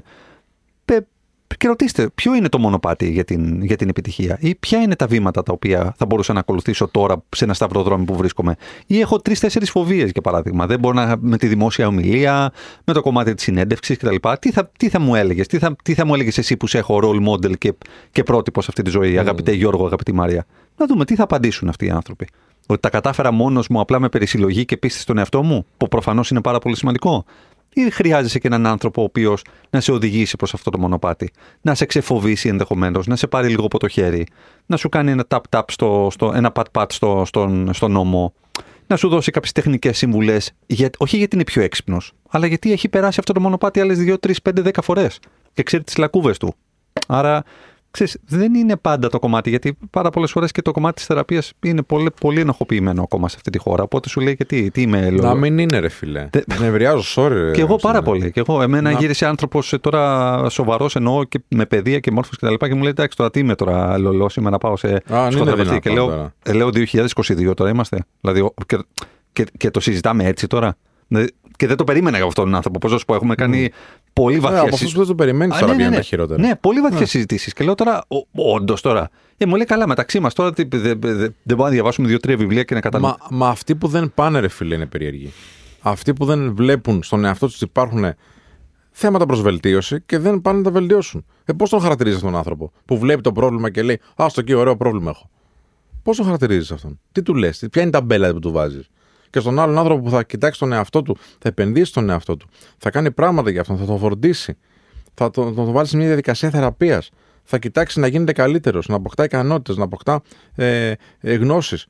Αυτός είναι ο λαός. Έτσι. Για μένα, εγώ με, με το δεύτερο. Ναι, όχι, συμφωνώ Μια πολύ. χαρά, δεν πειράζει. Τέτοιους φίλους θέλω. Και απόλυτα επιτυχημένος, να ξέρεις, ε, επαγγελματικά. Δηλαδή, σούπερ, σούπερ. ε, δεν πειράζει, ρε φίλε. Όχι. Όχι, κάπου αλλού θα χάνει. Μα γι' αυτό, φίλε. μα γι αυτό Κάπου σου αλλού. λέω. Τώρα, πώς αυτός ο άνθρωπος, ας πούμε, έχει 15 άτομα ομάδα από κάτω του. Και τι, και θα τι... μπορούσε να έχει 40. Ναι. Θα μπορούσε να έχει 50. Οκ, αυτό λέω. Και φαντάσου, ξέρεις, ποιο, είναι, ποιο είναι αυτό το οποίο τους διδάσκει τελικά αυτός ο άνθρωπος; Ότι όλα μπορείς να ξεπεράσεις απλά μόνος σου, ας πούμε, πιστεύοντας τον εαυτό σου. Κοέλιο, κοίτα τον ήλιο και όλα λάμπουν και όλα θα πάνε καλά. Τε, εντάξει, γι' αυτό λέω ότι ξέρεις, ψαχτείτε, κοιτάξτε, κοιτάξτε ανθρώπους που, που θαυμάζετε, ρωτήστε, δείτε ο κόσμος πώς εξελίσσεται. δι- στο κάτω-κάτω, ό,τι μας έφτασε μέχρι σήμερα, μέχρι εδώ και με τον τρόπο που μας έφτασε, δεν θα μας πάει παραπέρα. Όταν όλα τα πράγματα αλλάζουν, δεν μπορεί η φιλοσοφία μας να παραμένει στο 1980, στο 1990, που τότε λέγαμε ναι, τι είμαι, είναι, είναι κατακριτέο, είναι, είναι κοινωνικά ας πούμε ε, βλάσφημο, οριακά λέγαμε να, να και πας, ας πούμε, τότε ήταν λάθος και τώρα είναι λάθος. Συμφωνώ, αλλά τότε ήταν ακόμα πιο, ήταν ακόμα πιο έντονο. Λοιπόν, κάποια πράγματα ας τα απενεχοποιήσουμε και ας κοιτάξουμε πώς μπορούμε να γίνουμε κάθε, κάθε μέρα και λίγο καλύτεροι. Με βάση το στόχο τον οποίο έχουμε, με βάση το, τα θέλω τα οποία έχουμε. Δεν γίνεται να θέλεις πράγματα, δεν γίνεται να στοχεύεις σε πράγματα και να μην κάνεις τελικά ποτέ τίποτα γι' αυτό και να περιμένεις ως διαμαγεία να λυθούν κάποιες ανασφάλειές σου, κάποιες φοβίες σου, κάποια τραύματά σου. Έχουμε κάνει, ρε φίλε, sorry, νευριάζω και είμαι σε ένταση. Ε, γιατί έχουμε κάνει μεγάλο αγώνα για αυτό το θέμα. Ε, το, από το, το 14, όχι ότι εμείς φέραμε ας πούμε, το κομμάτι της θεραπείας, δεν, δεν λέω κάτι τέτοιο. Αλλά σαν Men of Style, ε, βοηθήσαμε πολύ κόσμο να, να μπει στη διαδικασία να πει: Ζητάω βοήθεια. Αυτό μας αναγνωρίζουν και ανταγωνιστές, φίλε. Μας αναγνωρίζουν και ψυχολόγοι και οι διάφοροι επιστήμονες στον χώρο.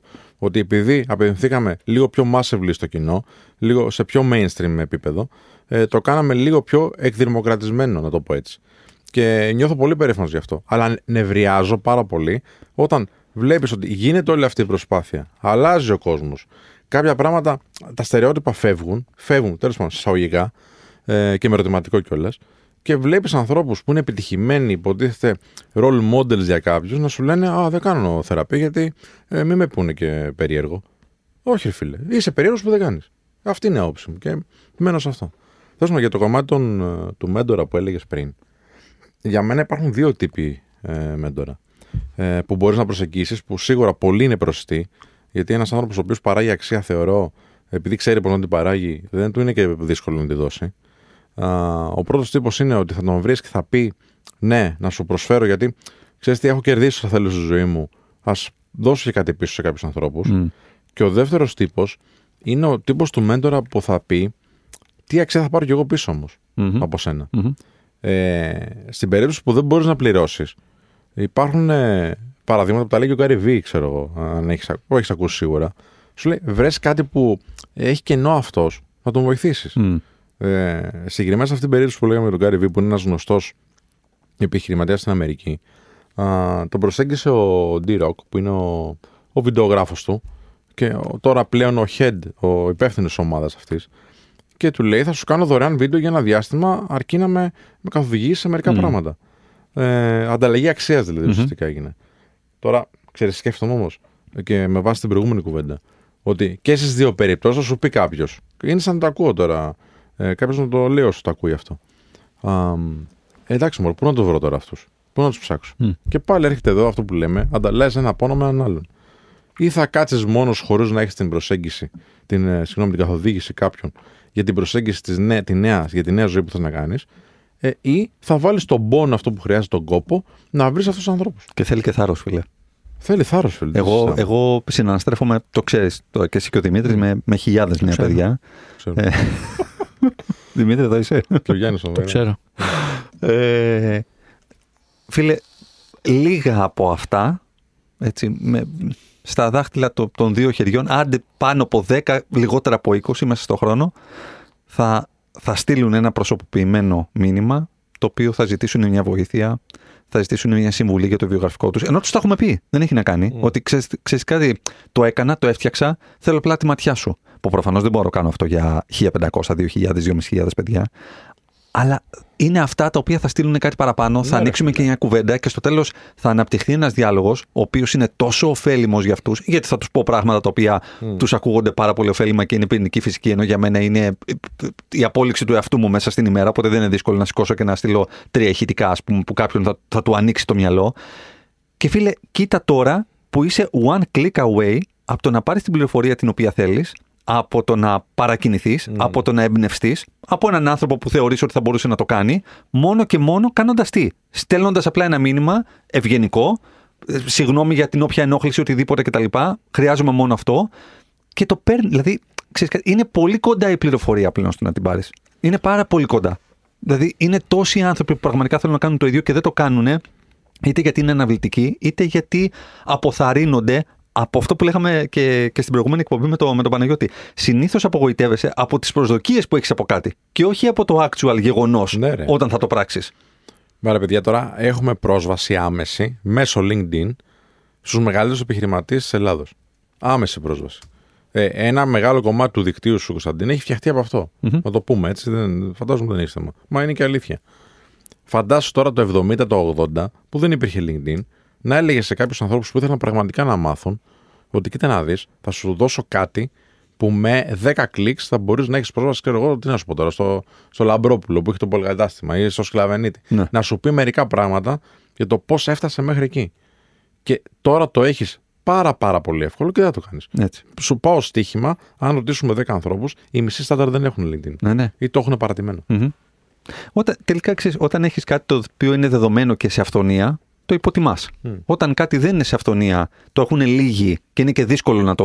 να- Ή δεν το ξέρουν, ε. ή δεν το ξέρουν και είναι και δύσκολο να το κάνεις approach, είναι δύσκολο να το εντοπίσεις και να το πάρεις. Στείνεσαι στην ουρά για να, το, για, να- για, να- για, για να είσαι ένας από, από τους ωφελούμενους. Τώρα που είναι open αυτό το πράγμα, ο- αυτό, αυτό το πράγμα, δηλαδή το LinkedIn τι είναι, ένα παγκόσμιο συνέδριο το οποίο είναι live 24-7. Εκεί είναι, μόνιμα. Μπορεί να προσεγγίσεις όποιον θέλεις. Έτσι. Ε, τε- πάρα πολλοί άνθρωποι το υποτιμούν. Δηλαδή, LinkedIn κανονικά θα πρέπει να έχεις από τα τέλη του, του, του, της σχολικής σου σεζόν, της περίοδου, δηλαδή όταν τελειώνεις το σχολείο. Να χτίζεις μέσα το πορτφόλιό σου, να, να βάζεις τα πρώτα σου connections, να βρίσκεις τους πρώτους wannabe mentors σου, να βρίσκεις τα πρώτα wannabe πρότυπά σου επιχειρηματικά. Ε, Εντάξει, θα σου πει κάποιος τώρα, ρε φιλέ. Ξέρεις τι, λέτε πολλά πράγματα, ρε παιδιά, και ε, ξέρεις, έχει γίνει πιο πολύπλοκη η ζωή. Και ανάμεσα σε αυτά που έχω να κάνω και για να τα φέρω και, πέ- και σπέρα κιόλας, μου λέτε τώρα να ψάξω και το LinkedIn κτλ. Ναι, ρε φίλε, και τι θα κάνεις; δηλαδή, ποια είναι η άλλη επιλογή, σοβαρά τώρα. ναι. Και στο κάτω κάτω προτεραιότητες. Τι μπορεί να σου δώσει το LinkedIn πίσω, τι μπορεί να σου δώσει Ωραία. αυτό το οποίο δεν Θα κα- σου πω, θα σου πω. Ένα, ένα απλό παράδειγμα. Συγγνώμη, Κωνσταντίνη, Ναι, ναι, να ναι, πάμε ναι. και σε διάλειμμα. Αντί να δεις έναν αγώνα μπάλα της αγαπημένης ομάδας, να το δεις και αυτό. Εντάξει, δεν λέω να μην το κάνει, να μην το έχεις. Αλλά αντί να δεις αυτό ή μια ακόμα ταινία ή μια ακόμα σειρά στο Netflix, τσέκαρε λίγο αυτά που λέμε εδώ πέρα και άνοιξε τα site. Και μην κάνεις τίποτα ρε παιδί μου δεν σ' αρέσει. Αλλά άνοιξε το. Δες λίγο πώς δουλεύει το LinkedIn. Δες λίγο πώς δουλεύει το AI που έλεγε ο Δημήτρης πριν. Έτσι. Δες λίγο τι είναι τα NFTs. Και πάρε τι μπορείς από αυτό. Τουλάχιστον να είσαι ενημερωμένος. Αυτά. Όπως, όπως, όπως συνήθως λέμε, πέραν των ε, πέντε φίλων που έχεις, πέρα των πέντε τροφών που καταναλώνεις, πέρα των πέντε συνηθιών που έχεις, είσαι και ο μέσος όρος των πέντε πηγών που αντλείς περιεχόμενο. Ένα από αυτά κάντο να αξίζει για να μπορέσει να σε βοηθήσει την επόμενη σου μέρα. Πάμε σε διάλειμμα 989 Αλφαρέντιο. 989 Αλφαρέντιο, επιστρέψαμε. Είναι η εκπομπή Θα σας ειδοποιήσουμε. Με Κωνσταντίνο Κίτζο, Δημήτρη Κανέλη και Σπύρο Ανδριανό πίσω από τα μικρόφωνα. Το Θάνο τον Μπούπα στην κονσόλα του ήχου. Κάνεις πολύ καλή δουλειά, Θάνο. Και τον Γιάννη τον Μεϊδάνη Πίσω από τις κάμερες. πίσω από τις κάμερες και εσύ πολύ καλή δουλειά. Κρύβεται ο Γιάννης. Μπορείς να με βγάλεις 5 κιλά λιγότερο. Γιατί έφαγα λίγο παραπάνω τις γιορτές. Λοιπόν, και συζητάμε εδώ πέρα για διάφορα θέματα. Πάρα πολλά έχουμε αναλύσει.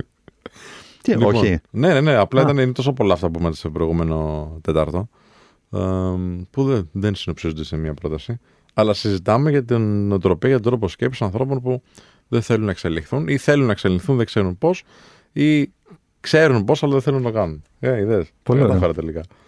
Αλλά θέλω, θέλω λίγο και το take Να, Φυσικά. του Δημήτρη Κανέλη.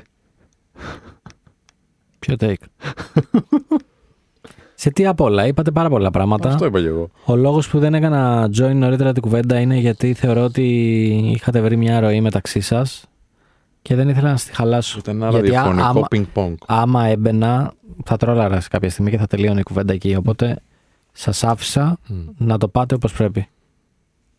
Αυτό δείχνει, Ευχαριστούμε. Ευχαριστούμε. δείχνει Κόμματα, εμπειρία, εμπειρία. εμπειρία ραδιοφωνικού παραγωγού, Μμμ. Κωνσταντίνα. Έτσι.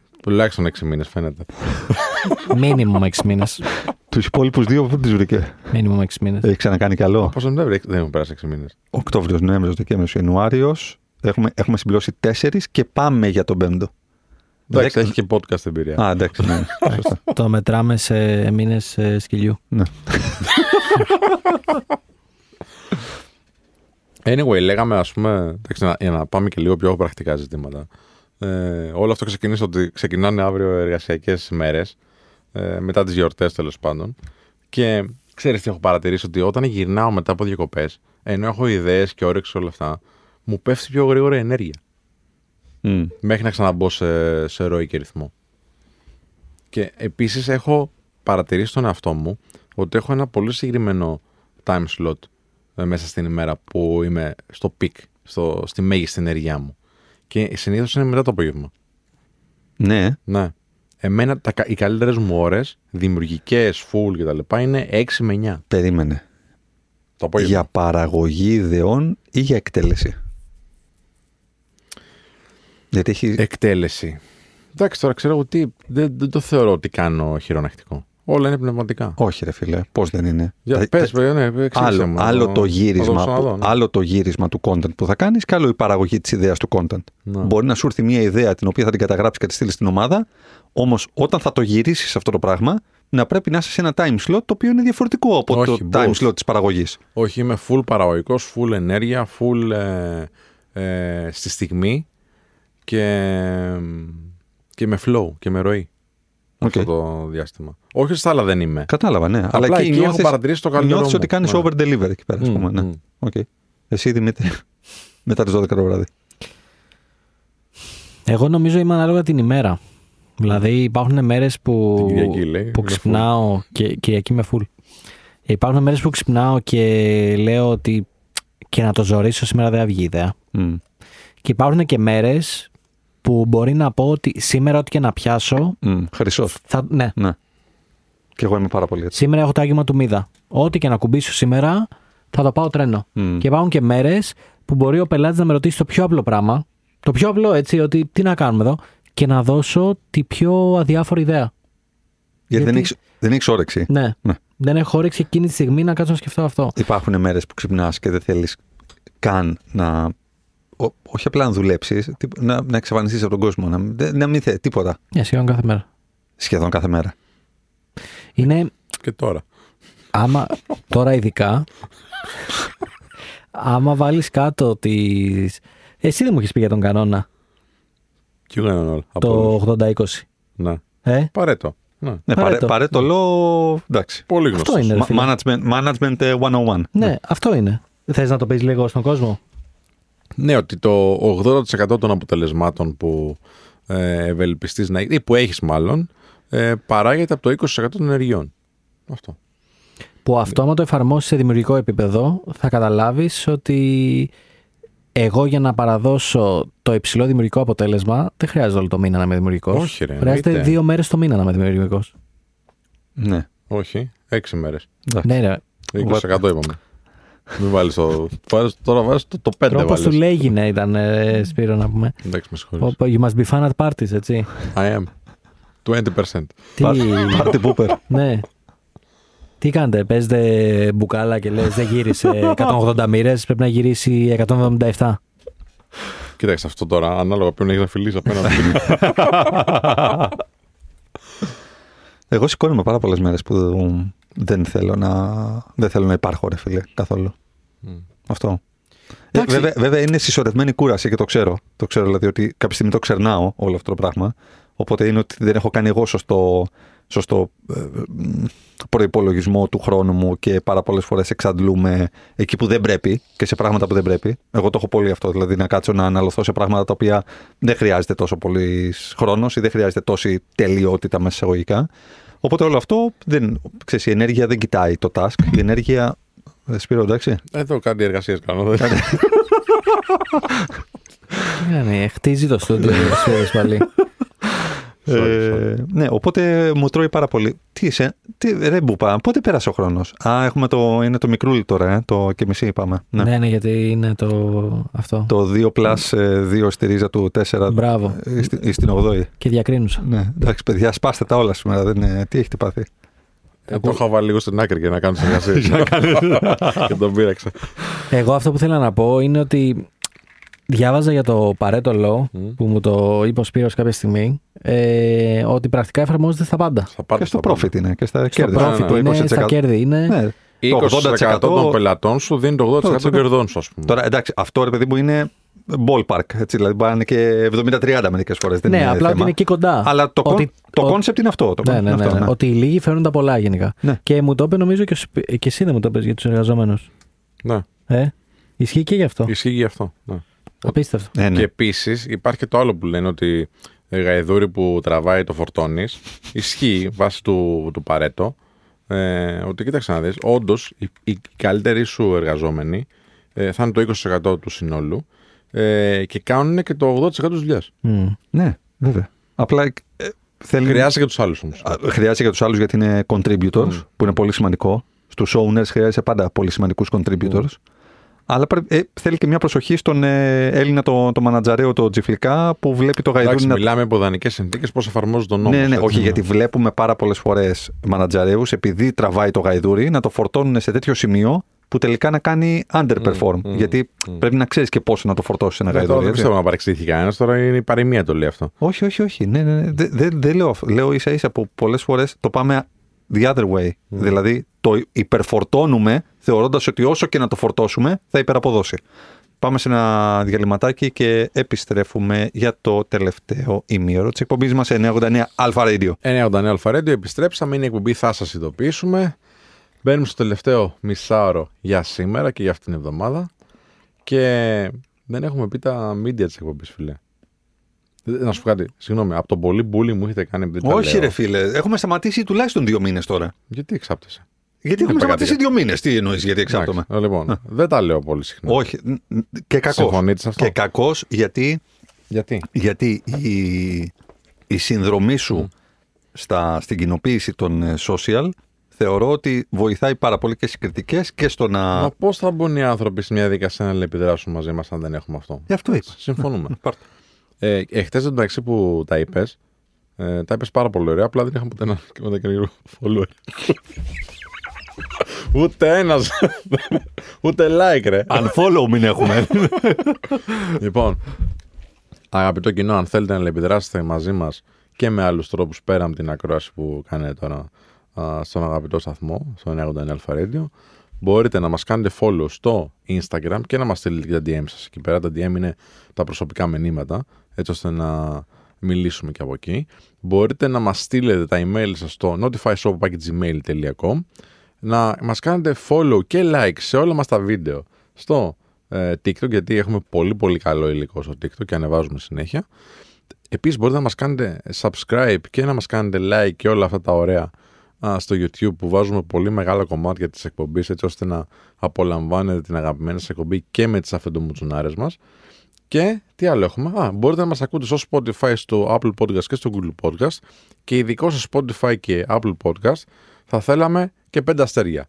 Έτσι, γιατί είμαστε άνθρωποι πέντε αστέρων, είμαστε εκπομπή πέντε αστέρων. Εδώ πέρα γίνεται πολλή δουλειά και το κάνουμε μεράκι, με πολλή υδρότα και αγάπη. και αγάπη, ναι, γιατί. Από το ειστέρημά μας, Νίκο Ξανθόπουλε. ε, αν Πλάκα, πλάκα. θέλετε. Ναι, εντάξει, έτσι είναι. Αν θέλετε να μας βάλετε μια καλή κριτική, α, επιλέξτε τα πέντε αστέρια και στο Apple Podcast μπορείτε να μας γράψετε για δύο λογάκια και αυτά που ε, μας στέλνουν, εμείς τα διαβάζουμε και εδώ ε, live στην εκπομπή μας. Και σας ευχαριστούμε πάρα, πάρα πολύ. Γιατί τα περισσο... όλα βασικά είναι εγκάρδια και πολύ όμορφα μηνύματα. Αυτά. Τα πάμε και αυτά. Τέλεια. Λοιπόν, Τι άλλο; ε, ήθελα να σε ρωτήσω για την ενέργεια που λέγαμε πριν. Δεν το ολοκληρώσαμε. Ε, αν έχεις παρατηρήσει ότι κάποια στιγμή που πέφτει η ενέργειά σου ε, και τι κάνεις για να την κρατήσεις; Ε, μου- τι, τι είναι αυτό; τι ήταν αυτό; Τίποτα, κάτι δικά μας με το Παιδιά, Κωνσταντίνο. Έχετε Μερικές inside φο- jokes που δεν ξέρω. Μερικές εγώ. φορές είναι κρίμα που δεν, δεν είμαστε τηλεοπτικά ή τέλος πάντων ε, κάπου. Α, κάπου. ένα μήνυμα στο σταθμό. Ε, με την ευγενική χορηγία. ε, ενέργεια, μουσική με ανεβάζει πάρα πολύ. ναι, τι μουσική; Μαχαιρίτσα. Μαχαιρίτσα. Χωρίς να θέλουμε να προσβάλλουμε τον καλλιτέχνη. έτσι. Μαχαιρίτσα όχι. Α, δεν προσβάλλεται τώρα. Ε, μαχαιρίτσα όχι. Αλλά ε, μουσική ε, από, από deep house, electro house θα σου πω, μέχρι λίγο πιο mainstream ε, pop, Mainstream, ναι. pop, pop rock. Mainstream είπε. Mainstream. Τι, τι. Meryl Streep. Τώρα όντως θέλετε να σας πω ή απλά θέλετε υλικό για να τρολάρετε. Δεν ξέρω. Αγαπητό κοινό. Μα ας το δίνει ψηφίσετε. και σε απλόχερα, ρε φίλε, δηλαδή. Ε, Σπύρο, mainstream. εσύ τι μουσική ακούς; Rock και metal. Rock και metal, ε. Μμ. Ανεβάζει, φίλε, πάρα πολύ. Ε, είναι ό,τι πρέπει για να ανεβάσει ρυθμός. Εντάξει, δεν, ε, δεν δουλεύω πολύ με μουσική βέβαια για την ενέργειά μου. Ε, γιατί εντάξει, όλα αυτά που κάνω απαιτούν όλες τις αισθήσεις. Οπότε το να αποκλείω την ακοή τις πιο πολλές ώρες της ημέρας, δηλαδή δεν βοηθάει. Όλες εσεί απαιτούν αυτό που κάνεις; Ναι, βέβαια, ακούω ανθρώπους. Συνήθως είμαι τους σε ένα γλύφεις γύρισμα. κιόλας. Συγγνώμη; Τους γλύφεις κιόλας. Όπα, όπα, παιδιά. δεν μπορώ να αποκλείσω την ακοή μου. Κατάλαβες. Δεν μπορώ να ακούω. να έχω Άλλο όλε ακουστικά. εσεί, άλλο η ακοή, ρε φίλε. Είπες όλες εσεί χρησιμοποιώ. Ναι, δεν μπορώ να μην ακούω όταν μου μιλάνε. Δεν είναι η ακοή όλες εσεί. Ε, Δεν θα μιλήσω. Ναι. Θα τους γευτείς κιόλας. Επιμπαίνει, λες και εγώ δεν, μόνος. δεν μπορώ, να- δεν μπορώ να αποκλείσω κάποια ακοή. Ε, κάποια αίσθηση. Έχεις πει τέσσερις φορές ακοή, έτσι που να καταλάβω. Τέλος πάντων. Τους γλύφεις λίγο. Ναι, μα Το μην κάνα- το χρησιμοποιώ κα- όλες το- τις αισθήσεις. Αγαπητό κοινό, το κάνατε εικόνα αυτό το πράγμα. Εντάξει, ευχαριστούμε πολύ. Λοιπόν, εσύ λες ότι δεν μπορείς να δουλέψεις σε μουσική. Εγώ θα σου πω ότι δεν μπορώ να κάνω ούτε μισό task χωρίς μουσική. Θα βάλω background λίγο. Δεν Αλλά μπορώ, δεν όχι, μπορώ να να- δουλέψω καθόλου χωρίς μουσική. Και δεν Για να απαραίτητο. συγκεντρώνεσαι σε αυτό για την ενέργειά σου. Μμμ, δεν ξέρω, μπορεί να είναι και τα δύο. μπορεί να είναι και τα δύο γιατί μου αρέσει να ανεβαίνει η μουσική. Δηλαδή ξεκινάω από χαλαρά BPM. Θα ξεκινήσω ας πούμε από ζουζούνια, καντού. θα ξεκινήσω από Φίλε, ζουζούνια. είχαν κάνει μεγάλη επιτυχία. Εντάξει, αυτοί. φίλε, τα- Ε, προσέξτε, πρέπει να τους καλέσουμε Σούπερ, σοβαρά. Τι να κάνεις παιδιά, το νούμερο ένα YouTube channel στη χώρα Ναι, είναι. ναι, ναι. Τι να δουλεύεις. Και δεν δεν φαίνεται στο ορίζοντα να τους ξεπεράσει κανείς κιόλας. Πραγματικά. Μπράβο Ε, τους. Μπράβο. Μεγάλα μπράβο. Λοιπόν, κοίτα, συνήθως είτε θα παίξω Αγκαντού είτε 10 Ινδιάνους, πολύ μεγάλα hits και τα δύο. Και την κατσίκα. Ε, Την κατσίκα θα είναι τα πιο χορευτικά. δεν νομίζω ότι η κατσίκα ήταν Ζουζούνια. Νομίζω ότι το μπερδεύεις με το Mazoo and the Zoo. Ναι, Mazoo μπορεί, and the Zoo ήταν. Μπορεί, μπορεί. μπορεί. Ισχύει. Εντάξει. Δεν Οκ. έχω πλήρη. Mazoo and the Zoo ήταν. Ε, Και αυτοί κάνουν μεγάλη επιτυχία. εντάξει. Οκ. Τι; Έλα Επίσης τώρα, δεν θα ήταν πεις η τώρα, κατσίκα. Η Καμίλα ήταν. ε. Και η κατσίκα είχε. Η Καμίλα ήταν. Είμαι μια καμίλα με Είναι δυο μια Καμίλα μήλα μια και- που μασάει φύλλα. Η Καμίλα ήταν. Κατσίκα, κατσίκα, μικρή μου πιτσιρίκα. Α. Έλα τώρα, αγόρι μου. Mazoo and the τώρα, Zoo εγώ- είναι. Mazoo and the Zoo είναι αυτό που λες. Εντάξει, ωραία. Εντάξει, τα Αν μου λες ζουζούνια. δεν Εγώ υπάρχει τώρα ζουζούνια το σου είπα. σουξέ. Ζουζούνια σου είπα. Καλά, το σουξέ τους ήταν η Καμίλα, δεν ήταν η κατσίκα, αυτό σου λέω. Όταν είσαι ψαγμένος, ξέρεις και τα άλλα. Καλά, εντάξει. Το- το- Τώρα γελάμε. Ποιοτικό business show. Side B. Στο- Side B, στο βινίλιο. Στο βινίλιο, ναι. λοιπόν, στο μαζένε του βινίλιο. Λοιπόν, ε, όχι, εγώ αυτό που έλεγα είναι ότι θα ξεκινήσω από κάποια χαλαρά τραγουδάκια. Μμ. Ε, θα πω ότι για κάποιο λόγο, παιδιά, στη δουλειά μ' αρέσει να ακούω πάρα πολύ τραπ. Ναι, Πάρα πολύ. Πλάγανς. ναι, Ναι, αφού δεν λέει μπορώ. όλα για Μ' λεφτά. αρέσει πάρα πολύ. Γιατί λέει συνέχεια για business, ρε. Δεν λέει βέβαια τους business με τους όρους όπως το ξέρουμε. Δεν λέει θα κάνω IPO και θα φέρω το Fortune 500 και τέτοια. Αλλά ρε παιδί μου μιλάνε όλο για. Σου δίνει ρε παιδί μου λίγο motivation. Όχι, Κίτζιο. Καθόλου. Θα σου στείλω δύο-τρία τραγουδάκια. Στείλε, στείλε, Πρόσεξε, στείλε μου δεν- μόνο και μόνο γιατί εμπιστεύομαι το αυτί σου. Θα σου πω ότι δεν είναι τα τραγούδια που περιμένεις. Ναι. Δηλαδή δεν είναι καλή. Του τσιμπάει το αυτί, ρε παιδιά. Ο άλλος, δεν μπορώ. εντάξει. Πώς να κάνω εκπομπή έτσι. Εντάξει. Οκ. Δηλαδή, εγώ κοιτάω το Κίτζιο στα μάτια και όλο από πίσω μου χαϊδεύει το αυτί. Μα γίνεται τώρα εκπομπή. Πάλι Πάλι καλά. Το εμπιστεύει ακόμα το αυτή του. Πάλι τώρα; καλά. Πάλι καλά αυτός το γλύφι. Ναι, ναι. Εγώ- σου λέει τα φύ- Μα είναι όλο των αισθήσεων ο άνθρωπος. Είναι όλο των αισθήσεων. Σαν τη διαφήμιση ενός σωστού αρώματος, κάποια στιγμή ο Σπύρος θα βγει από μια χρυσή πισίνα. Όλος. Σπηγό. Σπηγό θα τον λέμε. Σπηγό, all senses. Σπηγό. λοιπόν, λοιπόν, εγώ αυτό που έλεγα, α- άμα σταματήσουν οι συμπαρουσιαστές μου να γελάνε, αυτό που ήθελα να πω είναι ότι ε, θα σας στείλω δύο-τρία τραγουδάκια και στους δύο. Εμπιστευτείτε με, ακούστε τα. Ναι, μεν είναι τραπ, θεωρώ ότι ακούγονται όμως.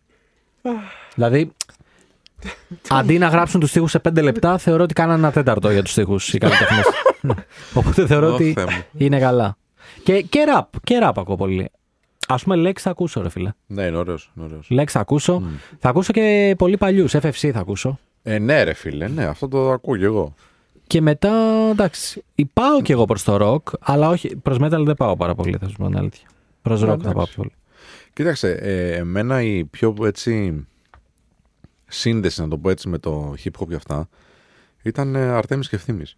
Πολύ Που καλή. είχαν βάλει πολύ και δυνατή. ηλεκτρικές κιθάρες μέσα και τα ΑΕ, λοιπά. τα πάντα. Πολύ καλή. Ναι, δυνατή. ναι, ναι. Αρτέμι θύμη full, ρε φίλε. Και στο προγενέστερο στάδιο. Ναι, τι εξή ήταν. Τι έξι. Ναι, τι έξι. Κρεβάτι του προκρούστη και τα λοιπά. Ε, Εντάξει, δεν βγάζανε πολλά λεφτά τότε, ρε φίλε. Ή γιατί είχαν και άλλες δουλειές. εντάξει, τα πρώτα hip hop συγκροτήματα ήταν πολύ underground, ρε Ναι, φίλε. ναι. Τώρα, Βάζανε, δισκογραφούσαν. Ήταν πολύ underground τα πρώτα συγκροτήματα. Κάποιοι, κάποιοι δεν βγάζαν τίποτα. ρε φίλε. Παιδιά, Ακόμα και εξαρτάται, αυτοί. να πω κάτι, εξαρτάται με τι θα συγκρίνουμε. Δηλαδή, θες να τους συγκρίνεις με τους Με το trappers; τώρα εννοώ. Ναι. Με τους trappers; Δεν βγάζαν τίποτα. Τίποτα, ναι. Επειδή ε, μου έχει μοιραστεί ένας καλλιτέχνης, δεν από ποιος, μου έχει μοιραστεί πόσα έβγαλε ένα μήνα το καλοκαίρι. Τράπερ. Γνωστός. Από τους πιο γνωστούς. Top 5 σίγουρα. Ναι. Ε, παιδιά είναι αστρονομικό το ποσό. Και δε- δεν βγάζουν από εκεί που το περιμένετε. Δηλαδή, όλοι λέμε YouTube, Spotify και αυτά. Δεν βγάζουν από εκεί, παιδιά. Συναυλίες. Κάνουν περιοδία, Περιοδία, ναι, στα- ακόμα και στο πιο μικρό χωριό που υπάρχει στην Ελλάδα. Μα ναι, ρε. Και βγάζουν πάρα πολύ καλά λεφτά. Και καλά κάνουν οι άνθρωποι, έτσι. Δεν το, δεν το κατηγορώ. Απλά θέλω να πω ότι νομίζω ότι εδώ που έχει φτάσει η trap, η hip hop δεν ήταν ποτέ. Ισχύει. Δηλαδή, δεν νομίζω στο RB φτάσαμε κάποια στιγμή στο peak, ε, με family, βουρλιώτη κτλ. Που έτυχε και μίλαγα και προχθές με τον Νίκο. Είναι- πολύ πολύ είναι φίλος. πολύ mainstream. Ε, πολύ φίλος και είχαν φτάσει σε αυτό το σημείο και τε- πηγαίνανε δυνατά. Μετά έπεσε πάλι, εξαφανίστηκε αυτή η μουσική, βγήκαν άλλα κτλ. Και, και τώρα νομίζω έχει πικάρει η τραπ, αλλά είναι πολύ πάνω, ρε φίλε. Δηλαδή, η τραπ για μένα πλέον ε, είναι mainstream. Δεν είναι mainstream. Είναι. Είναι ό,τι πει η νέα γενιά, ρε φίλε. Ισχύει. Κάτσε ρε εσύ. Είναι mainstream, ναι, ναι. Αυτό λέω. Α, Μα η νέα γενιά οδηγεί τη μόδα. Ναι, δεν διαφωνώ. Αλλά θέλω να σου πω ότι δεν μπορείς να πεις και ότι είμαι ψαχμένος γιατί ακούω τραπ. Όχι, Ενώ δεν ότι- ότι... αυτό. Ο Κίτζος τα λέει αυτά. Ο Κίτζος δεν ακούει καν τραπ, ρε φίλε. Ναι. Δεν είναι ψα- είπε- δεν είναι ψαγμένος. Ε, απλά στο λέω γιατί υπάρχει αυτό Γιατί το. να ακούσω τραπ. Θες να Καλά, θα σου εντάξει, στείλω δύο τραγουδάκια. εντάξει, εντάξει. Εγώ αυτό που θέλω να πω είναι ότι επειδή έχουν μπει, η τραπ έχει μπει εκεί που άλλες μουσικές, ας πούμε, που δεν τα κατάφεραν να μπουν. Στα Madwalk, σε εκδηλώσεις. Ε, παιδιά έχουν μπει στα ραδιόφωνα. Έτσι, υπάρχουν πάρα πολλά ραδιόφωνα που παίζουν τραπ μουσική. Ξέρεις τι σκεφτόμουν εγώ, ότι όταν άκουγα εγώ metal, ξέρω όταν μάθω 90s φάση, ε, που ήταν ε, αντίστοιχα, ε, πώς το πω, δαχτυλοδειχτούμενοι. Θυμάμαι σε μια συναυλία που είχαν έρθει οι Rage Against the Machine, ε, είχαν γίνει κάποια μικρά επεισόδια, γυρνούσαμε από το θέατρο Πέτρας στο σπίτι μου στην Πετρούπολη, τότε στο πατρικό μου, και βγε- είχαν βγει έξω στα μπαλκόνια και λέγανε Α, οι σατανάδες, ξέρω εγώ. Έτσι μας λέγανε. Ε, αντίστοιχα τώρα λέμε για τους ανθρώπους τραπ. Πιστεύω ότι η επαναστατική στίχη, σε εισαγωγικά, που είχε το metal τότε, τώρα είναι η αντίστοιχη της τραπ. Διαφωνώ. Γιατί; Η ποιότητα. το- τέλος πάντων. Φίλε, η ποιότητα Όχι, είναι. ρε, δεν το συζητάω, γι' αυτό και συνεχίζω να. Πρόσεχε, όχι. ε, Πέρα από την Το ποιότητα. τι λέω, πώς αντιλαμβάνεται. Θα σου πω, η- θα σου πω. ο Τα κόσμος. τότε τραγούδια, Θα σου πω. φίλε, υπάρχουν ακόμα. Αυτά αμφιβάλλω αν θα υπάρχουν Υπάρχει, τότε. παιδιά, Ναι, ρε, να εντάξει. σου πω κάτι. Δεν λέω- Υπάρχει μια πολύ δεν είναι μεγάλη διαφορά που θα αντίστοιχη σου την πω μετά το διάλειμμα, γιατί με κοιτάει ο Μπούπας πολύ απειλητικά. Όλος και είναι όπως τον κοιτάει. βλέπω, μπορεί να είναι και τράπερ, έτσι. Και φοβήθηκα τώρα. Οπότε ας πάμε σε διάλειμμα. Έγινε. 989 Αλφαρέντιο, επιστρέψαμε. Είναι εκπομπή, θα σας ειδοποιήσουμε. Μπήκαμε στο τελευταίο τέταρτο και αυτό το Σαββατοκύριακο και συζητάμε τώρα για την τραπ. Πώς πήγαμε από το ένα θέμα Αυτό στο που άλλο, ήθελα- φίλε, πώς γίνεται; Έτσι, άμα είσαι, άμα είσαι με καλή παρέα που είμαστε εδώ με τον Κωνσταντίνο. Άμα είσαι, άμα είσαι agile, Ε, άμα Ναι. είσαι flexible, agile και performance driven, μπορείς να πηγαίνεις από το ένα θέμα στο άλλο. Αυτό που ήθελα να πω εγώ είναι ότι μας έκανε ο Σπυρός μια σύγκριση όταν άκουγε. Ε, τώρα η Rage Against the Machine δεν είναι metal, ρε φίλε. Hard, Εντάξει, hard rock. Εντάξει, τι hard rock. Metal. Καλά. Τέλος πάντων, ας πούμε metal. Ε, Ε, εντάξει, hard rock metal ακούω. Οκ. Ε, ότι αυτό έτσι όπως σας, ε, Μας σας δείχνανε, δείχνανε με το φίλε, μας δάχτυλο, δείχνανε στους δρόμους, ναι. ότι τώρα δείχνουν τους trappers. Θα διαφωνήσω για πολλούς λόγους. Για πες. Ο ένας και κύριος είναι ότι η metal που λες δεν έφτασε ποτέ σε mainstream επίπεδο. Τι λες, έπαιζε στο MTV. Ρε. Σε ό,τι ήταν κανάλι εκείνη την περίοδο έπαιζε metal. Φίλε, Τα Mad Περίμενε. το Mad έπαιζε metal. Το MTV είχε εκπομπές full αφιερωμένες στο metal. Full. Δεν Θεωρώ- ήταν Britney Spears, αλλά ε, ήταν full. θεωρείς ότι είχε ε, γίνει τόσο εμπορικό όπως έχει γίνει η τραπ τώρα; Το metal. Ναι. Οι Metallica φίλε παίζανε μέρα μεσημέρι. Ναι, δεν διαφωνώ, Ε, σε ρωτάω. μα ναι, επειδή το βίωνα αυτό. Ναι, γι' αυτό σε ρωτάω. Ναι, δεν θυμάσαι τι είχε γίνει. Και επειδή είναι rock φάση. Με το grunge, με Nirvana κτλ. Ναι. Ε, εντάξει, αυτό ήταν. Υπάρχει μια... Αλλά ήταν σε παγκόσμιο επίπεδο. Η- Δεν ξέρουν το trap είναι σε παγκόσμιο επίπεδο. Όχι, δεν είναι, είναι. Αμερική, Δεν είναι. δεν είναι Ελλάδα, σίγουρα στην Ευρώπη, σε κάποιες χώρες. Είναι στην Ασία. Γιατί το metal στην η Ασία pop γινόταν μόνο ένα Ασία. χαμό. Μόνο και υπόβασία. Ναι. Ε, υπάρχει μια καταπληκτική ταινία που είναι το The Wrestler με Mickey Rourke. Ναι, ναι, να, το, να το δείτε, είναι ταινιάρα. Και έχει μια παιδιά κορυφαία τάκα που λέει ο Mickey Rourke που συζητάνε για hard rock metal και τα λοιπά, 80s και τέτοια. Και λένε μ, και μετά ήρθε αυτός ο Μπιπ Κομπέιν και τα κατέστρεψε όλα. Ναι, όντως. Ότι και καλά οι Grants Ναι, ναι. που φέραν η Nirvana στην ουσία κατέστρεψαν όλο αυτό το που είχαν χτίσει οι προηγούμενοι κτλ. Είναι, είναι πολύ ενδιαφέρον γιατί οι Grants μουσική και ο Κομπέιν έχουν πάρα πολλούς haters. Πάρα πολλούς Ε, Εγώ haters. δεν μπορώ να ακούσω κανένα τραγούδι Nirvana. Δεν μπορώ. Εκτιμώ ότι έχουν προσφέρει. Ε, δεν μπορώ να ακούσω κανένα. Σοβαρά μιλά. Ναι, ναι, ναι. Εντάξει, κοίτα. Αν εξαιρέσουν το Smells Like Teen Spirit που έχει αυτό είναι το μόνο μια που δεν ακούω. ποιότητα, Το μόνο που δεν ακούω. δεν είναι. μπορώ να το ακούσω πλέον, ρε φίλε. Εντάξει, είναι κάποια άλλα. Εμένα μου αρέσουν πάρα πολύ. Prodigy. Ε, Περιέργως οι Prodigy μου αρέσουν, αν και δεν είναι το στυλ μου. Μου αρέσουν. Δηλαδή, Prodigy μπρι- είναι ηλεκτρονική. Δεν είναι grunge. Ναι. Ναι, δεν είναι. Δεν Ί- είναι. ίσο- ναι, ίσως εγώ το... Offspring επίσης έχουν. Όχι. Ναι, ναι. Εγώ Α, είναι φοβερή, ρε φίλε. Εγώ ακούω, σε- ακούω κάθε ναι, μέρα. ναι, Offspring. ναι, ναι, ναι. Φοβερή. Ειδικά το Staring at the Sun και κάτι τέτοια είναι κομμάτι. Aerosmith; Όχι. Too soft για μένα. Μμ. Πολύ αγάπης και λουλούδια. Που δεν έχω πρόβλημα. Απλά ο τρόπος που τα λένε επίσης και το performance Δηλαδή- είναι πολύ αγαπητό. Εντάξει, Αν θα πάω, αν δεν δημιούργησαν Αθήνα, ένα, θα πάω έτσι. δημιούργησαν ένα era έτσι. Δηλαδή. Προτιμώ Scorpions με σε τέτοιο. OK. Dragon Force; Ε, Power δεν είναι αυτοί. Ναι. Δεν τους ξέρω πολύ καλά. Δεν τους έχω μελετήσει. Μιας που πιάσαμε την κουβέντα για το metal να σας πω μια ιστορία. Ευχαριστώ, θα την πω. Ε, Η ιστορία του Κανέλη για το metal. Αυτό. υπάρχει- Ε, Ζήσαμε να το δούμε γι' αυτό. υπάρχει ένα από τα κορυφαία YouTube channels στο YouTube και καλό τους ακρατές μας να το ψάξουν που λέγεται The Do. Μμ. Το ξέρει κανείς από εδώ μέσα; The Do? Όχι. Όχι.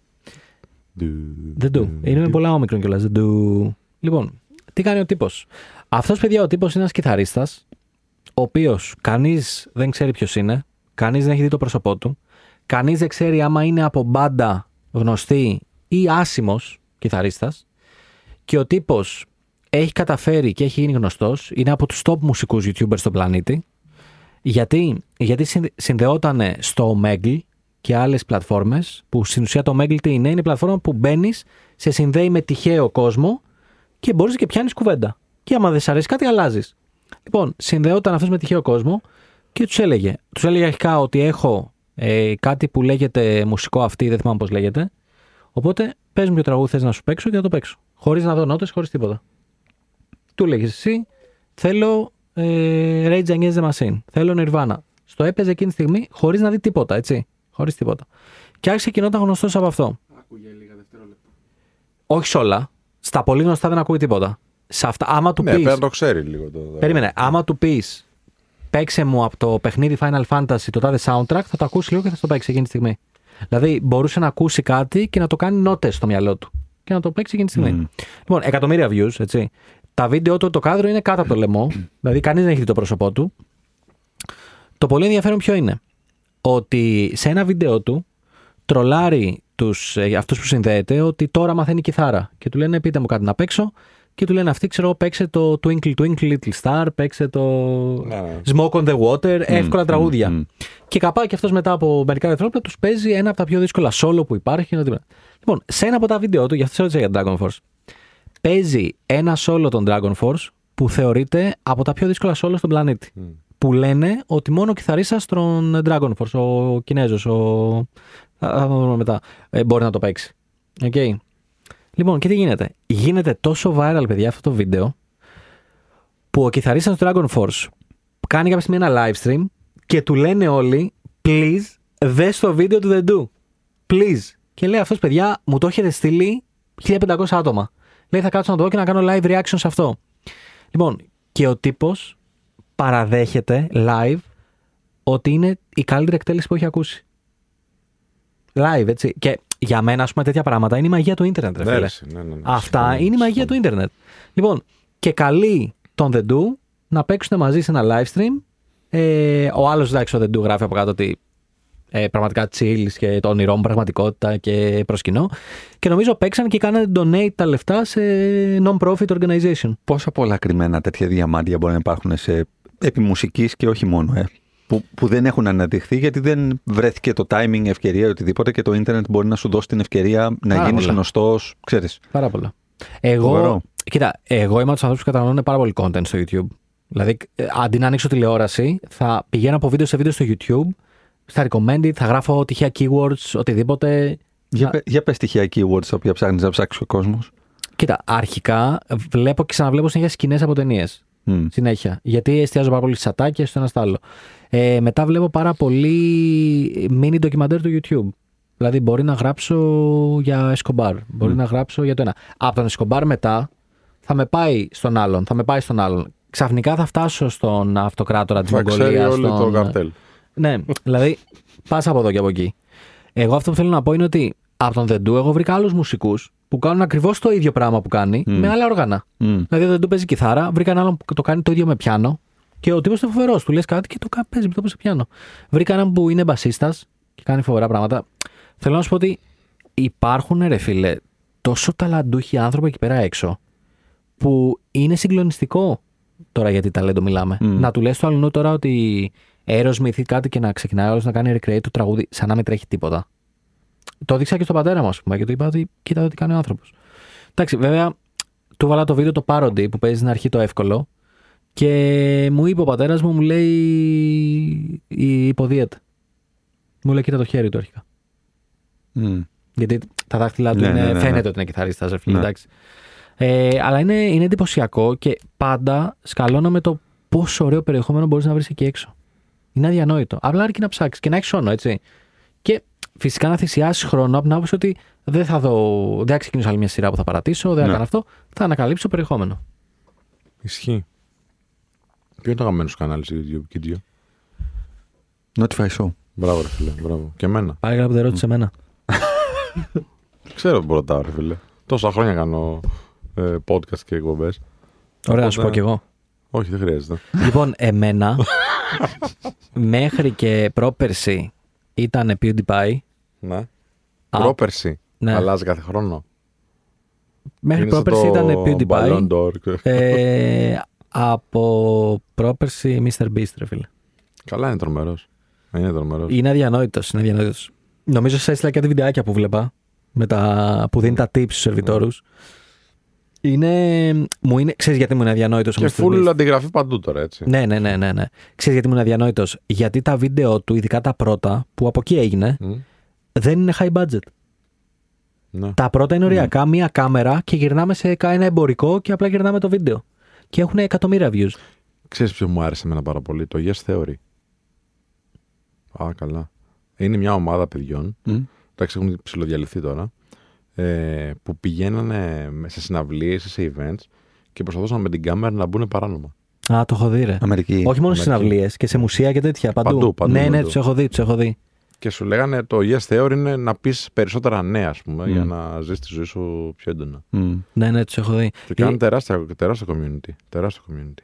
Είναι πάρα πολύ. Είναι η... Νομίζω τώρα ένα από τα μεγαλύτερα projects του YouTube είναι. Α, αρχικά έβλεπα μια συνέντευξη του Mr. Beast που είπε ότι μέσα στο 23 θα έχουμε τους πρώτους YouTubers που θα γίνουν billionaires. Με πρώτο το Mr. Beast Μμ. από τα profit και αυτά που έχουν βγάλει και πολλοί πιθανόν να ακολουθήσουν οι Dude Perfect. Τους έχετε δει τους Μπράβο, Dude τους έχω Perfect; δει, ναι, ναι, βέβαια. Με τα που κάνουν crazy shots και τέτοια. Πόσο χρόνο είναι ο Mr. Beast? Ο Mr. Beast 28, 29 είναι εκεί. 28 billionaire, έτσι. Wow. Δεν, δεν έγινε billionaire από το YouTube, βέβαια. Εντάξει, το main drive είναι το YouTube. Από τις σοκολάτες, τα burger και αυτά θα γίνει. Ναι, ναι, Αλλά το ναι. main drive είναι το YouTube, ρε φίλε. YouTuber θεωρείται. Είναι YouTuber, ναι, ναι. Αλλά είναι επιχειρηματίας ο άνθρωπος. Απλά το drive. Δεν το drive, είναι το notoriety που κέρδισε. Την, η, η αναγνωσιμότητα που βοήθησε για να κάνει όλα τα άλλα business. Anyway. OK. Α, ωραία τα πάμε και σήμερα. Ωραία τα πάμε. Ε, δεν ξέρω πόσο χρόνο έχουμε. Ε, ε, ένα λεπτάκι. Έχουμε ένα, έχουμε ένα ωραίο μήνυμα Πάμε. που του- μπορεί, μπο- και, ε, μας δίνει ευκαιρία για να παράξουμε και λίγο content και να δώσουμε και τις προτάσεις μας. Καλησπέρα σας και καλή χρονιά μας λέει ο Στέφανος. Μας έχει στείλει DM στο, στο Instagram. Σας ακούω από το ξεκίνημα των εκπομπών σας. Συγχαρητήρια για την εξαιρετική δουλειά που κάνετε. Βοηθάτε πολύ κόσμο. Ευχαριστούμε πάρα πολύ. Θα ήθελα να προτείνω κάτι που ίσως και άλλοι ακροατές έβρισκαν ενδιαφέρον. Να προτείνετε σε ένα επεισόδιο, σε μια εκπομπή, βιβλία σχετικά με το κομμάτι της αυτοβελτίωσης που σας βοήθησαν. Ευχαριστώ. Οπότε μπορούμε να το, ξα- να το, ξα- να το κάνουμε και σε όλες μας τις εκπομπές, αλλά ας κλείσουμε με ένα βιβλίο από, το, από τον καθένα. Εγώ, εγώ θα έλεγα άντρα αξίας, όλα είναι μάταια και ένα δικό μου το οποίο μου αρέσει. Ο- Οπότε εγώ θα ξεκινούσα έτσι. Α μην πείτε. Θα πω εγώ. Όλα είναι μάταια. Δημήτρης Βιβλιάρα. Κανέλης. Βιβλιάρα. Ε, άντρα αξίας. Ε, ομάδα του Men of Style από πίσω. Έτσι, ευχαριστούμε. Ε, και ένα δικό μου το οποίο πάντα με βοηθάει και ξέρω ότι βοηθάει και πάρα πολύ κόσμο εκεί έξω γιατί μου το έχει πει. Ε, ξεκινήστε με το γιατί από το Simon Sinek. Θα σας βοηθήσει πάρα πολύ να βρείτε πραγματικά το γιατί σας. Ε, Και σήμερα μου στείλαν το καινούριο. Το τελευταίο, το δεν θυμάμαι τον τίτλο. ρε γαμώτο. Το άσπρο. Το Σάινεκ. Το. Α, το- α, το- Λογαριασμός, το- το- λογαριασμός. το, νου- το νούμερο 2 μετά το γιατί δηλαδή λες τώρα. Ή το νούμερο 3. Κάτσε να θυμηθώ. Τέλο πάντων, δεν πειράζει. Εντάξει, θα το δούμε πούμε στα- την, την επόμενη. Οπότε, άνδρας αξίας, ομάδα Men of Style από πίσω. Ε, όλα είναι μάταια. Σε Δημήτρης, όλα Κα... βιβλιοπωλεία. Δημήτρης Κανέλης και Simon Sinek.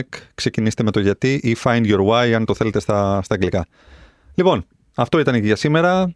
Ε, σας ευχαριστούμε πάρα πολύ για την ακρόαση. Καλό υπόλοιπο Κυριακής. Καλή εβδομάδα από αύριο όλοι πλέον πίσω από, από αύριο. Παιχνίδι χωρίς τέλος. Sorry, Κωνσταντίνε. Α, το, το Infinite Games. Ναι. Τρομερό, τρομερό. Απλά μην ξεκινήσετε με το Infinite Games α- από Simon. Θα σας πρότεινα να ξεκινήσετε με το ξεκινήστε με το γιατί, γιατί έχει μια αλληλουχία Είναι στα, και στα ελληνικά όλα. στα βιβλία του. Λοιπόν, καλή εργάσιμη εβδομάδα από αύριο. Ε, χρόνια πολλά και πάλι σε όλους. Καλή μας χρονιά. Να προσέχετε, να είστε καλά. Γεια χαρά. Για χαρά. Γεια χαρά.